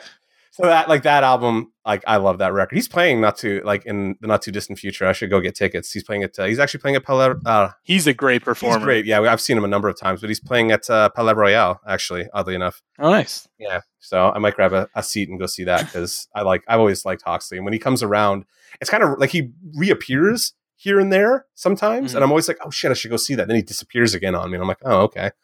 So whenever I see him pop up, I'm like, oh, I gotta go because he he's kind of nebulous in like being able to reach him kind of stuff sometimes, or like being able to see him sometimes. So hmm But yeah, I I think yeah, his for him and the girls was uh, the album that had or where the album where he start actually started to have like some singles off of that Yeah. came out, and that was like '99. So I think that's why I consider him more of a more I yeah more part of that like early 2000s like Arcade Fire, Broken Social Scene kind of scene than Yeah. I do the that '90s scene. No, that makes sense to me. Uh, absolutely. I just remember like, he toured with these guys a lot. Like I would, he Yeah. was Yeah. one of those like perennial openers in the Toronto uh, circuit in that Mhm. era. So like in 90, it's like 98, 99 when like Tarantula had come out and then like uh, Delicious Wolves had come out kind of thing. Mhm. He started getting like opening slots for like he would open for Treble Charger, he would open for Matt, like that kind of stuff. He'd pop up that way. But yeah, he did start getting a lot bigger when um like in that 2000s era, like when the Dears started to hit. I feel like Hawksley kind of Yeah. like rode that pretty well. oh yeah, yeah, yeah,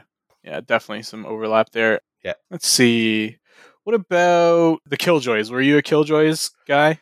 Uh, like I knew who they were, and I had some of their records. I wasn't like a huge fan of them. Uh, I Hamilton band. they are a Hamilton band, yeah. Uh, there are better Hamilton bands, so um, I like Killjoys. They they they were right in like my little indie pop sort of uh, pocket, so they worked really well for me. And yeah, they weren't uh, Uh, they weren't they weren't dour or heavy enough for me. I don't think so. Uh, Fair enough. There's that. I mean, if you want to if you want to track these bands that I'm talking about, like Matt Tea Party, you know that that kind of stuff, there is a uh, a minor key kind of uh, idea going on through all these bands. So so I'm guessing you also weren't much of like a 5440 guy either. oddly enough, uh, the bands that kind of came before that, like I know they were they were active throughout, kind of thing, but they were very much like the hip. They were active in the '80s and stuff like that. So I Yeah. grew up with 5440 getting played around me, so I never really lumped them in. I love 5440. Like I've see, I see them all the time. Odd connection. Dave Genn from the Matthew Good Band. Now they're a guitar player and has been since he left the Matthew Good Band, if I'm not mistaken. Okay, So I see it. Yeah. Um, yeah, these are these are older dudes. I didn't Yeah. realize that Yeah. 5440 like they're in their 50s now. Shit. Yep. Yeah, they're all the same age as the hip guys. So like they're kind of in that same group as like Rheostatics, um, who I love and everybody should listen to. Like arguably the greatest Canadian band that is not the hip of all time. so Rheostatics, Blue Rodeo is a big one from that kind of era. Yeah, Uh, yeah. Even Tom Cochrane, like you can kind of get into that stuff, but like his early stuff Let's look was at like yeah, shadowy shadowy men on a shadowy planet. That kind of yeah. more more poppy uh, '80s kind of vibe. think, that play, like- plays more off of like shit like uh, like Husker Du. And, Yeah. Or like, do you remember uh, King Cobb Steelie? Like bands like that. Oh yeah. yeah. Yeah. Like those are like like the pre like Tea Party hitting kind of like transition. Like when Our Lady Peace got big, like that kind of stuff. Those bands kind of right before. Philosopher Kings is one of them too, where they were just kind of like didn't quite get lumped in with the group properly and kind of Mhm. went away as a result. So. I mean, sad, but like I love those. Like the early Philosopher Kings records were like amazing too. So, well worth going and seeking out.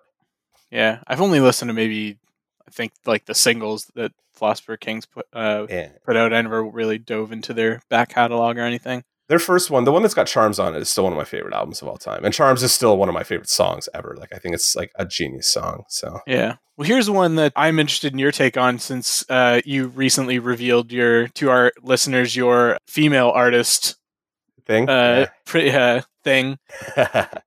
Alanis Morissette. uh, I like Jagged Little Pill. Everything after that yeah. kind of left me a little cold.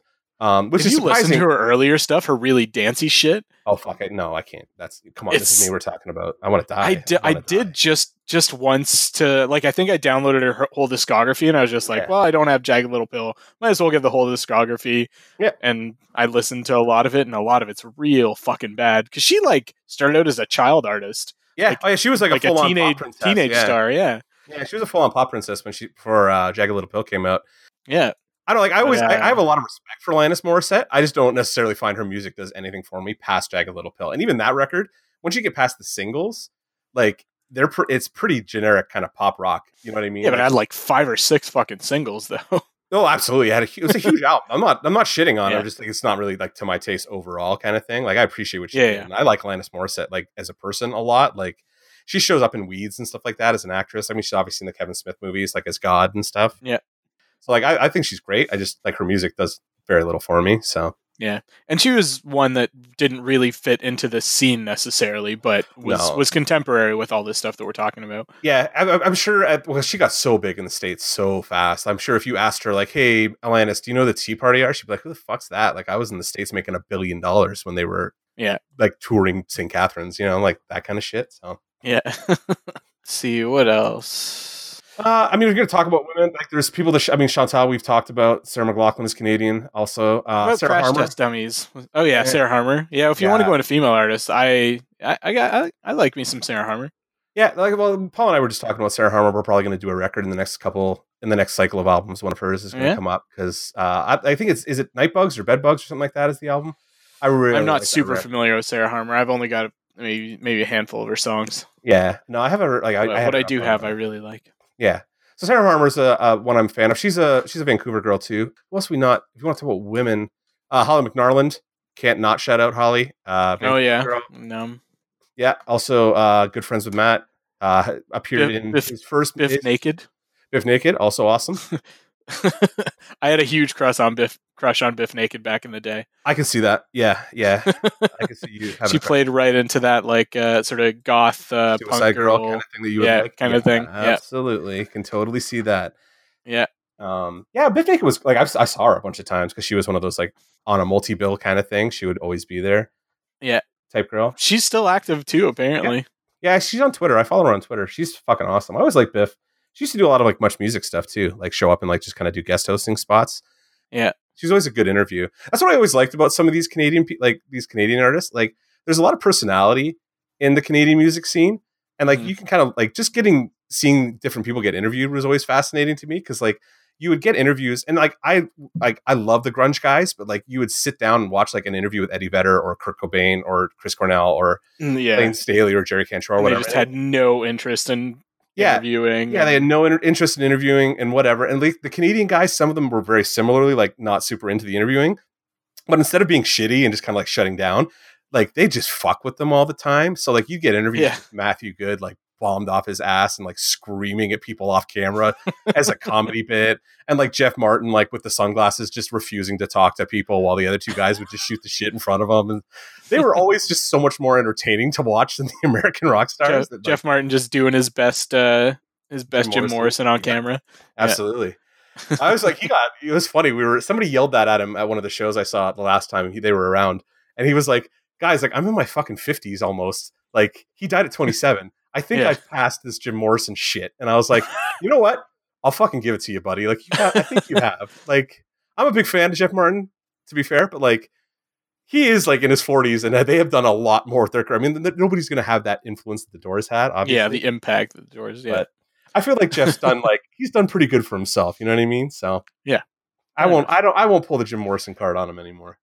I used to all the time. I used to rag on him constantly for it, but whatever. So there's there's a band in this group too that or in this period that um, I didn't even realize were Canadian and I didn't really glom onto until well after they stopped being uh, active. Um, and that's the Watchmen.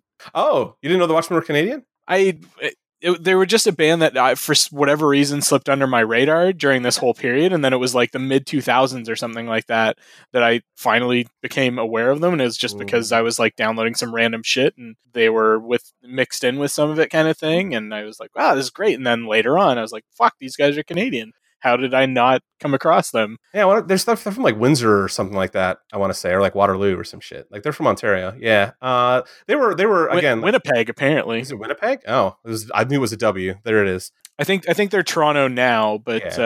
uh, at the time they were. I mean, uh, now. yeah, they, they now. they formed in Winnipeg, and I think I think they might like where they actually yeah they formed in Winnipeg, but then like it looks like moved to Toronto, and that's where they actually blew up. Yeah, that makes sense. Uh, you know, I had all their records at one point. Like, I still think, uh, what was that song?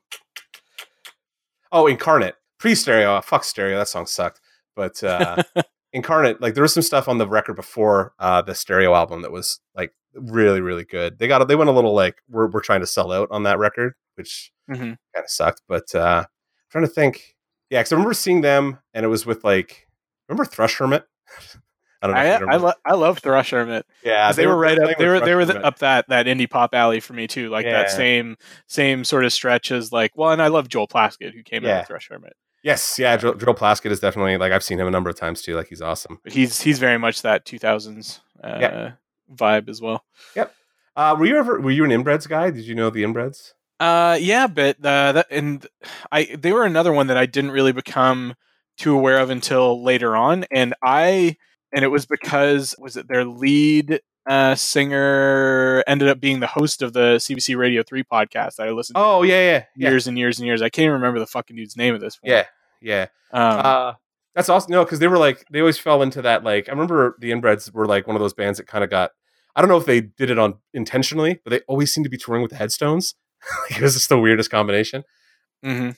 I think they must have gotten along with you or something like that because like they had a, they have like that that similar kind of trajectory career wise were like they, they were a band and then broke up and then like the one guy like obviously the lead singer uh inbreds ended up on the CBC podcast and Hugh Dillon ended up like on TV like he was in Durham County and then that Flashpoint show and like he's been on Canadian TV fairly regularly since then and then Oh, got shit. back together with the Headstones and is touring again like I'm going to so Never mind. I was talking out of my ass. Uh, Oh, is it not different Guy. No, who CBC Radio Three podcast? Who was the fucking host? that host just changed like changed not too long ago didn't it like is that Uh, well, they, they the podcast doesn't exist anymore. yeah Which fuck, who was the host of that goddamn podcast? I don't know Uh, I remember you recommending it to me, or somebody recommending it to me, and I'm being like, "I should listen to it." I never did. There was because they had no Grant Lawrence was the one that hosted it forever. And what was Grant Lawrence's claim to fame? He was a former artist, but I can't remember what the fuck he was in. I don't know. Uh, Was he in, was he in something weird? Was he like one of the side guys in like Limblifter or something like that? No, the Smugglers. Oh, okay, yeah, yeah. I remember the Yeah. Smugglers. Yeah, Yeah, he hosted that for like fucking four or five years or something like that. yeah, that's awesome. Yeah, sorry, not not the inbreds. Anyways, Okay, fair enough. Yeah, the Inbreds were one of those bands, uh, headstones kind of thing. Uh, got spit on by Hugh Dillon a number of times because he was a heroin junkie for a long time and kind of gross. Yeah. I think what else? Did you ever get into Econoline Crush? I did actually. Uh, the W knows one of my favorite albums. It's a go-to still to this day. Like I'll Yeah. put that album on and just listen to it the whole way through, and then Yeah. that's about as much Conline Crush as I need. I do. What's that? What was that single that came out after? All that you are was their biggest signal. Oh, uh, you don't know what it's Then like. The you one that know it's out- like yeah, Yeah, that was not on that record, but it was. I think it was on the next one. I liked that song a lot. so yeah. I remember I the only, I saw them live. One of my buddies won some tickets on like a radio giveaway Mm-hmm. uh, for a show that was at the Steam Whistle Roundhouse. oh yeah, yeah, This is like really early and like like right after Steam Whistle became a thing. yeah. So like 2099 kind of thing. Yeah, yeah, yeah, like late high school for us kind of thing, Yeah. or early early college. Yeah, and they were they, they always kind of stuck out. Like there wasn't a lot of like Canadian sort of post-industrial kind of bands like that, like that. Yeah, they were they were always an interesting one. Trevor Hurst is an interesting guy too. If you go and kind of like look at his career arc, it's very erratic, but like he that album is like I don't know. I think that album is basically perfect. Like it's one of those like I I'm sure somebody would listen to it now and be like, "What the fuck's wrong with you?" But like I love that record. Uh, I can listen to it from front to back. I still think it holds up. Yeah, Uh, So even though like yeah, he's blatantly just like ripping off Trent Reznor like at every fucking like every every possible turn, he's ripping off Trent. But like oh yeah, absolutely. he's doing a really good poppy job of it, so I kind of forgive a lot of it. Yeah, So, yeah. uh, what else Um, was there? What else? I got Econoline Crush was one I actually really wanted to bring up because, like, uh, I feel like they're one of those bands that, like they were huge for like a number of years, and then nobody And then cared. just disappeared. yeah. So like, there, there- who else was like Wide Mouth Mason was one that was like that too, where like they, Yeah. just, they popped up and then Uh, disappeared. Yeah, a couple singles and then just went. Yeah, just went away. Yeah, they were, they were one of those bands that Eric dragged me to like a million times. I saw Wide Mouth Mason a lot. They were good live, like excellent live. But I have a really Yeah. good story. Like we went across the border to see them in Niagara Falls, New York, without really knowing exactly where they were playing. In my busted ass like 1987 tempo with a shattered taillight, we got pulled over because like we had no fucking idea what we were doing, obviously, and like walked in and met the band and the manager management of the band because they were having trouble getting across the border too they saved our asses because we were like, they were like, oh, I was like, I think that's fucking Wide Mouth Mason. So we're, they when they heard us say the name of their band and looked at us, and we're like, uh, "Are you going to see us tonight?" And we are like, "We're hoping to." And they're like, "What do you mean?" I'm like, "Well, we don't actually know where you're playing. We just know you're playing. So like, if you, if you give us the address of where we're playing, we'll get out of here. You know what I mean?" And Yeah. that's exactly what happened. They basically told us where it was, comped us some passes, and then like sent us on our way. Border Patrol was just like, "Oh, if you know where you're going, then yeah, go ahead." So they let us across. this, is, this is pre 9/11, kids. So like, yeah, exactly. you know what I mean? Like this shit doesn't happen anymore.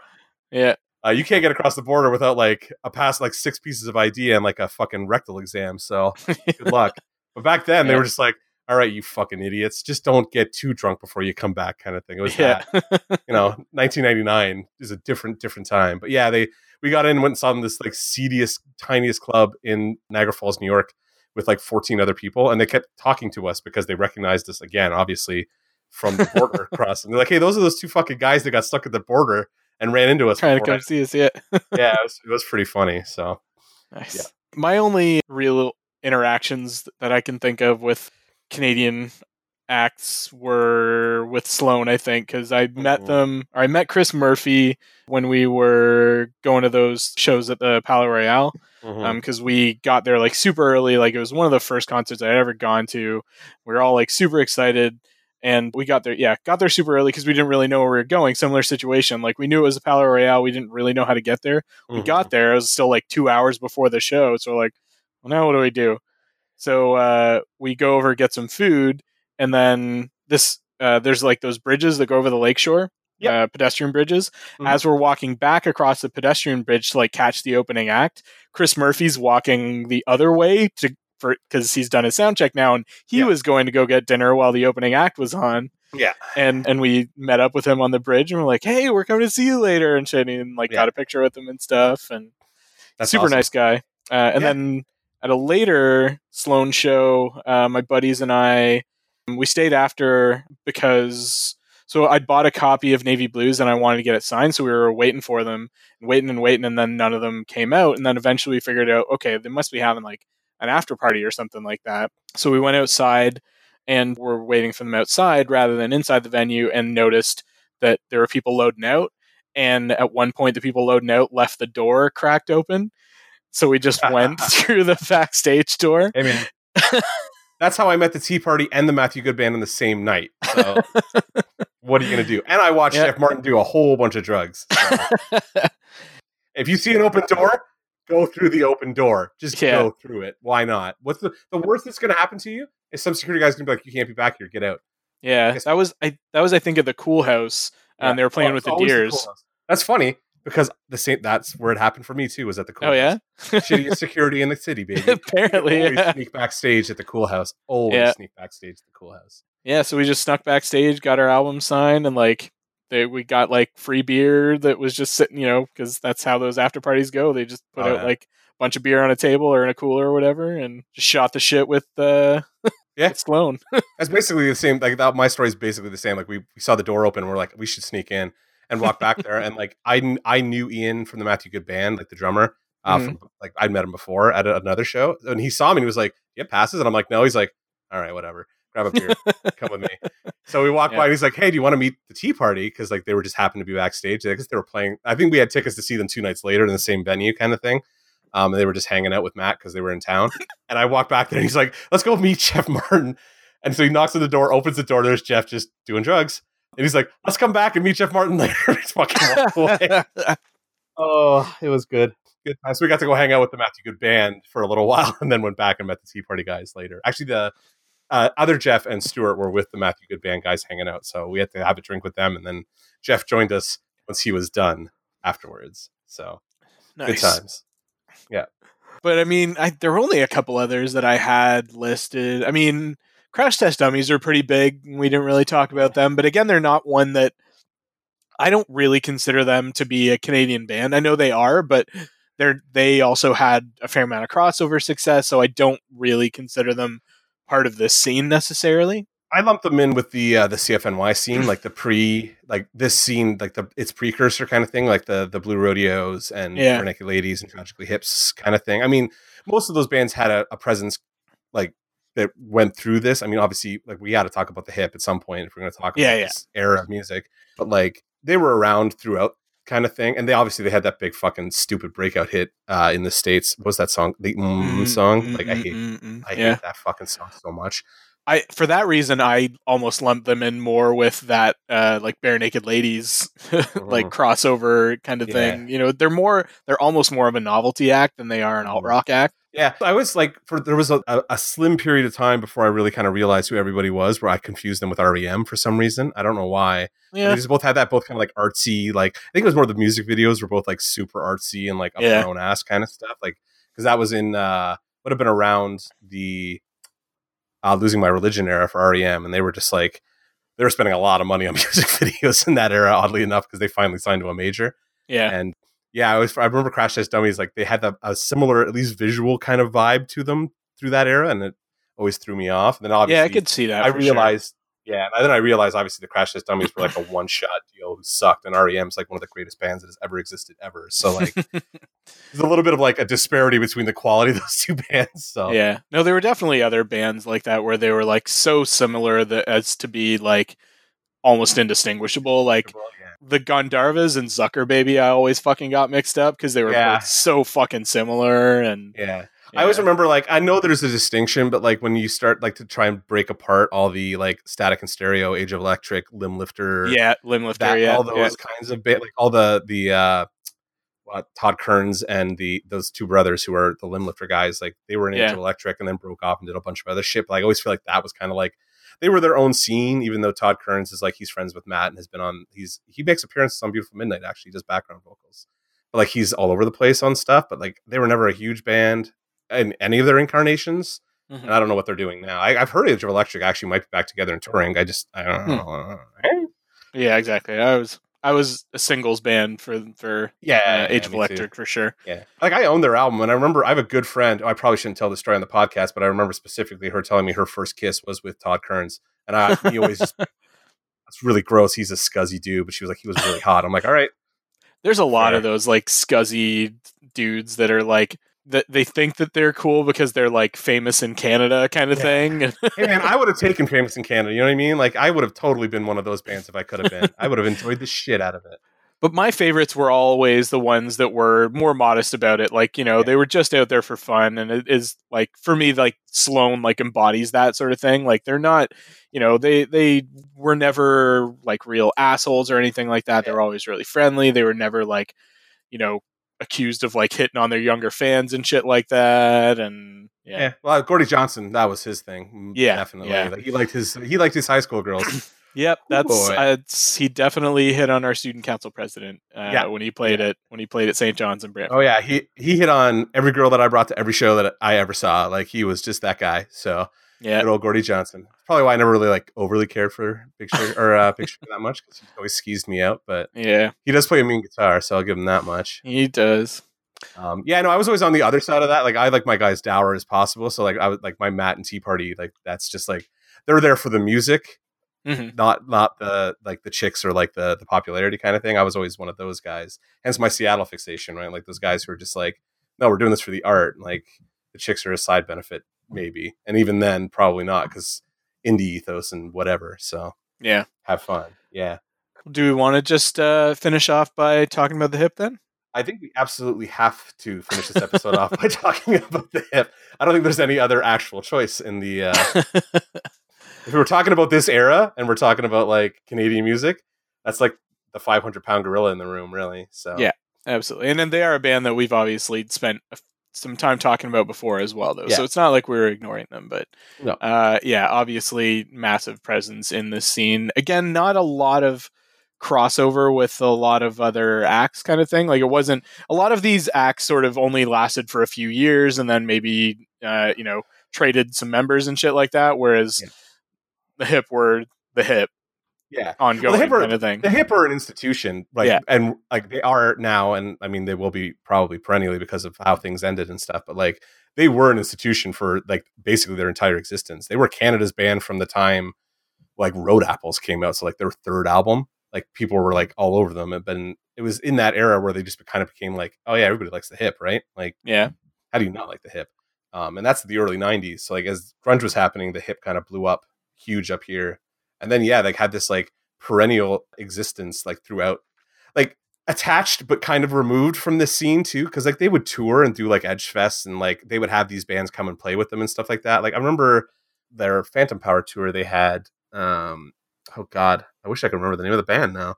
But they were pretty big for a couple years, and like the, the hip had like they they were big because the hip let them open for them Mm.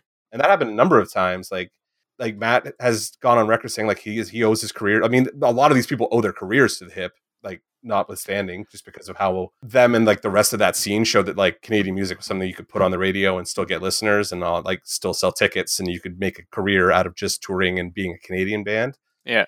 So that's kind of what like that's the legacy of the tragically hip. But like notwithstanding that, they were like, I mean, come on, fully completely day for night, Trouble at the Hen House, like all those Yeah. albums that are just like perennial hits that like everybody's got in their car as they go to, to cottage country, like Yeah. all that kind of stuff. They're just like Canada's band. So Yeah, uh, absolutely. I think they have probably the widest appeal of any Canadian band, and I think that which always does that not throw you a little bit because they're fucking weird sometimes. You know what I mean? Like yes, some of the stuff is like Bobcaygeon and super catchy, and Ahead by a Century is like a very beautiful song, but like. yeah, When you really dig into their stuff, Gord's a weird fucking, or was, I should say, but like Gord's a weird fucking guy.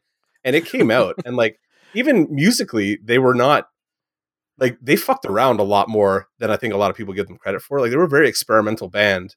They yeah, just didn't put them out as singles or like play that stuff live. But there's stuff Yeah. on some of their later, like especially that mid 2000s era where they were experimenting a lot that is just so like weird and interesting. And like you're obviously having a ton of fun being influenced by like the Canadian indie scene at the time too. Like they were big proponents of all those guys like the Dears and Broken Social Scene and that kind of stuff. Like they helped those guys out, even if it was kind of behind the scenes helping them get deals and stuff. Because they were just like Yeah. they had so much influence too in the in the industry. Like they were the tragically hip. I don't know what else. You can't really say anything else about them. You just got to be like, well, there's like a ton of Canadian music, and there's also the tragically hip who are Canadian music, I guess. Um, yeah. I mean, they're the ones that put out songs about fucking hockey and yeah, yeah, and and Canadian cities and Canadian stories and shit like that more than any of these other bands did, kind of thing. And I think that is why they tended to resonate more with the broader public. You know, they, you know, if if I mentioned to somebody that didn't follow music in that era, you know, fucking a Econoline Crush or like Moist or Odds or the Odds or something like Yeah. that, they'd be like, "Who the fuck are they?" But like Yeah. anybody in Canada, you say tragically hip, they're gonna know who it is. yeah. Like even, there, there's even people that, that wouldn't know, you know, Matthew Good Band or Tea Party and shit like that, but Yeah. would fucking know the hip. Yeah, well, everybody knows the hip. It's just kind of like I don't even. I don't even know if some people know that they're musicians. I think it's just like that's a Canadian thing, right? Like Tragically Hip is just like a Canada thing. And Yeah. for better or for worse, I always think it's for better, but you know, that's an argument. We've that was I think part of the impetus for us doing this episode was so you and I could have this argument about what is Canada's actual like legit defining band. And I was gonna be Uh, it was always for me gonna be the hip, regardless of whether my favorite be Matt or like the Tea Party or whatever. Like yeah. arguing against the hip is like the definitive Canadian band. It's like asinine to me. So I it, it- I mean, it, I guess it depends on how you're framing it. Like the hip were, talking about like as a objective framing device, they're the hip, right? So yeah. I mean, the hip are probably the band that that resonates the most with the broadest swath of Canadians. Yeah. But if I had to pick like my definitive Canadian artist, especially from this period, it would probably be Sloan, just because I have more personal resonance Yeah. with them than I do with the hip. And I have nothing against the hip. I love a lot of their music. I was more of a singles guy with them, but they have so many fucking good singles that it's still but with with Sloan I'd listen to a lot more of like the whole albums and I love a lot of the B-sides and stuff like that and it leans more into my like post Beach Boys kind of sensibilities and that kind of thing and Yeah, the hip. Uh, well, I mean, if you look at the hip musically, like that blues rock into kind of like alternative weirdness, ten, would probably be more up my alley than yours, obviously. yeah So they do because they fall in line a little bit more closely with the Pearl Jams and the Matthew Goods of the world um, than they do with the Sloans. So Yeah. part of it for me is social too and it's just because the people that I was around in high school that listened to the hip were dicks they were like the Ah. jocks and shit that picked on me and stuff and so I have that negative connotation associated with it and eventually I came back around uh, you know like when I got into college and started listening to it again and was like yeah this is good music if I can divorce it from that shitty fucking getting bullied in high school side of things Well, that would be my geek cred for you then this week would be to go listen to some hip, like just listen to the albums. Like that would be something I would recommend because I think you like a good artsy rock record. yeah yeah. I think if you listen, maybe go into some of the the more recent stuff, like go post. I mean, I always like the big three for me are always like fully completely day for night, trouble at the hen Trouble house. Like I think those are yeah. like the three best albums they put out. definitive Yeah, but there's stuff after that where they start getting a little weirder that I like a lot that I think you would enjoy. So like We Are the Same came out like 2009 and uh, In Violet Light I think are two records you should go back to and give a spin. And a song there's a song called The Bear I think you should just go listen to cuz it's the weirdest fucking thing you'll ever hear. It's all from sung from the perspective of a bear on an island in Algonquin Park. okay It's very interesting. because admittedly i have not listened to much in the way of later hip the last album that i have from theirs i think is like phantom power Yeah, Phantom Power's Um, a great record too, but very yeah. like that's the like, that's that's the hip at the peak of their pop powers in Phantom Power. Like Poets and like Something On, Bobcaygeon's on that record. Yeah. Like, that's a that's a big fucking album. So Yeah. yeah, that was the first time I saw them. I think was that tour. Uh, was the Phantom Power tour. That makes sense. Ninety eight. So yeah, yeah. all right um, well since mark's already gone into geek cred then uh, Yeah. maybe maybe i will uh, and then we'll finish this out Yep. let's see. So my geek cred for the week. So for those of you that might not be familiar this is geek cred is just where we give our cred. We recommend something that uh, we think that you should go check out. So for me i don't know. We've talked about enough about music. I'm going to say something that i uh, haven't talked about on the podcast i don't think before and it's uh, ricky gervais's show extras which i just recently finished rewatching. Nice, good show. it's the yeah the show that he Pat- did was Patrick the follow up so it's a show that you've even if you haven't seen it you've probably seen some of the viral bits from it Yeah. because the the framing of the show is that ricky gervais starts out as supporting as an extra basically Mhm. on movies, on TV shows, that sort of thing, and ends up interacting with a lot of like big stars. Like you know, there's Patrick Stewart, Ian McKellen, uh, Orlando Bloom, Daniel Radcliffe, et cetera, et cetera. And those are the bits that have ended up going viral for, from it. Wait, did you say David Bowie? Because Oh yeah, David Bowie. David Yeah, Bowie that one was amazing. basically the fucking definitive clip from the show. he starts singing at him. oh, Sad man. little fat Sad man, little fat man. Oh fuck. pathetic little loser. Yeah. Uh, Bowie, could you please just come back to Earth? Nobody likes him. Yeah, we need you back, buddy. We need you back, Bowie. Come Yeah. back. God damn it. That was fucking. I remember, oh man, the first time I watched that, I lost my mind. He started singing at him. I'm like, first of all, how the fuck did you get David Bowie to show up on your shit TV show? and second of all, because it was Ricky Gervais coming off Yeah, The Office, which was true. an international sensation. that's true, absolutely. But it's just like wow. But like even then, even still, like even as big as that was, getting Yeah. David Bowie is like, I don't know, that's fucking huge. I don't. Maybe that's just me. Like I uh, very much deify David Bowie, but like wow, yeah, that's a big get. So yeah, but but the show itself is worth watching front to back. Even just the without all of the celebrity bits, the interaction between the two main characters, between Ricky Gervais's character and the female lead, are really good and really sort of heartwarming as well. So I highly recommend Extras if you've never gone seen it. nice. Yeah, no, for me, like I, I like I said, you guys, you should listen to some hip. That's you have to. You need to get. You got to get past this hump, buddy. Like it's it's embarrassing. I'm embarrassed for you. You should know I- this band. It's not that I haven't listened to plenty of hip. You need to listen to some like deep deep cuts hip. Though. Stay away from the All right. singles. Get away from the singles. Come and join me in All the deep. I'll find deep I'll end, find a, so. a discography. There it is. That's what I like to hear. For everybody else, though, uh, I would go. Hmm, honestly, Econoline Crush. Like, go. The Devil You Know is a good record, and I think people should a listen sleeper. to it. Yeah, it's definitely a sleeper. It was one of those records that, like, I remember everybody had it and everybody liked it, but like, they just didn't do anything. But such a good fucking record. So go listen to that. Yeah. There you go. and it's it's not one of those those ones that gets you know called out in retrospect kind of thing. Yeah. Like there are plenty of albums in this period or songs where people go back and say that was a great song, but you never fucking hear anybody talk about a Econoline Crush anymore. Yeah, yeah, yeah. I think I'm probably the only person who even remembers they existed for a, a lot of the time. So You and me apparently. yeah, well, good thing we found each other, buddy. Good thing we found each other. All right. Well, with that, I think we shall close out. Thank you so much for listening, folks. If you liked what you heard, uh, feel free to give us feedback. You can do so on our Facebook at Dance Robot Dance. Or fuck, facebook.com slash dance robot dance podcast. You can email us at dance robot dance podcast at gmail.com. You can hit us up on Twitter at DRD underscore podcast. If you are not already subscribed, you can do so on various podcasting platforms Google Play Store, Apple Podcasts, uh, Stitcher, Sound Engine, other places, probably. And yeah, let us know what you think. And if we missed your favorite Canadian artist or somebody from that 90s can rock scene that you thought that we should have talked about, by all means, call us out on it and uh, leave us a comment somewhere. yeah, if, if you can if you can name a band that I don't remember, you win the no prize because like good luck. But I would like to hear like give me your recommendations. I'd be I'd be curious to see if there's anybody I missed from that era because I felt like I did a pretty good job of basically owning every album that came out in those couple years from a Canadian artist. So all right. So with that, uh, we shall say goodnight until next time. Say bye, Mark. have a good night, guys. And uh, this is Tim signing off. Thanks for listening, and we will see you next week. I don't have a good out though. No, I'd probably just like I'll, I'll tag some music in at the end or something bullshit. I don't know. Yeah. that's yeah. I don't have a, like a Christy end like good. yeah goodbye. Yeah.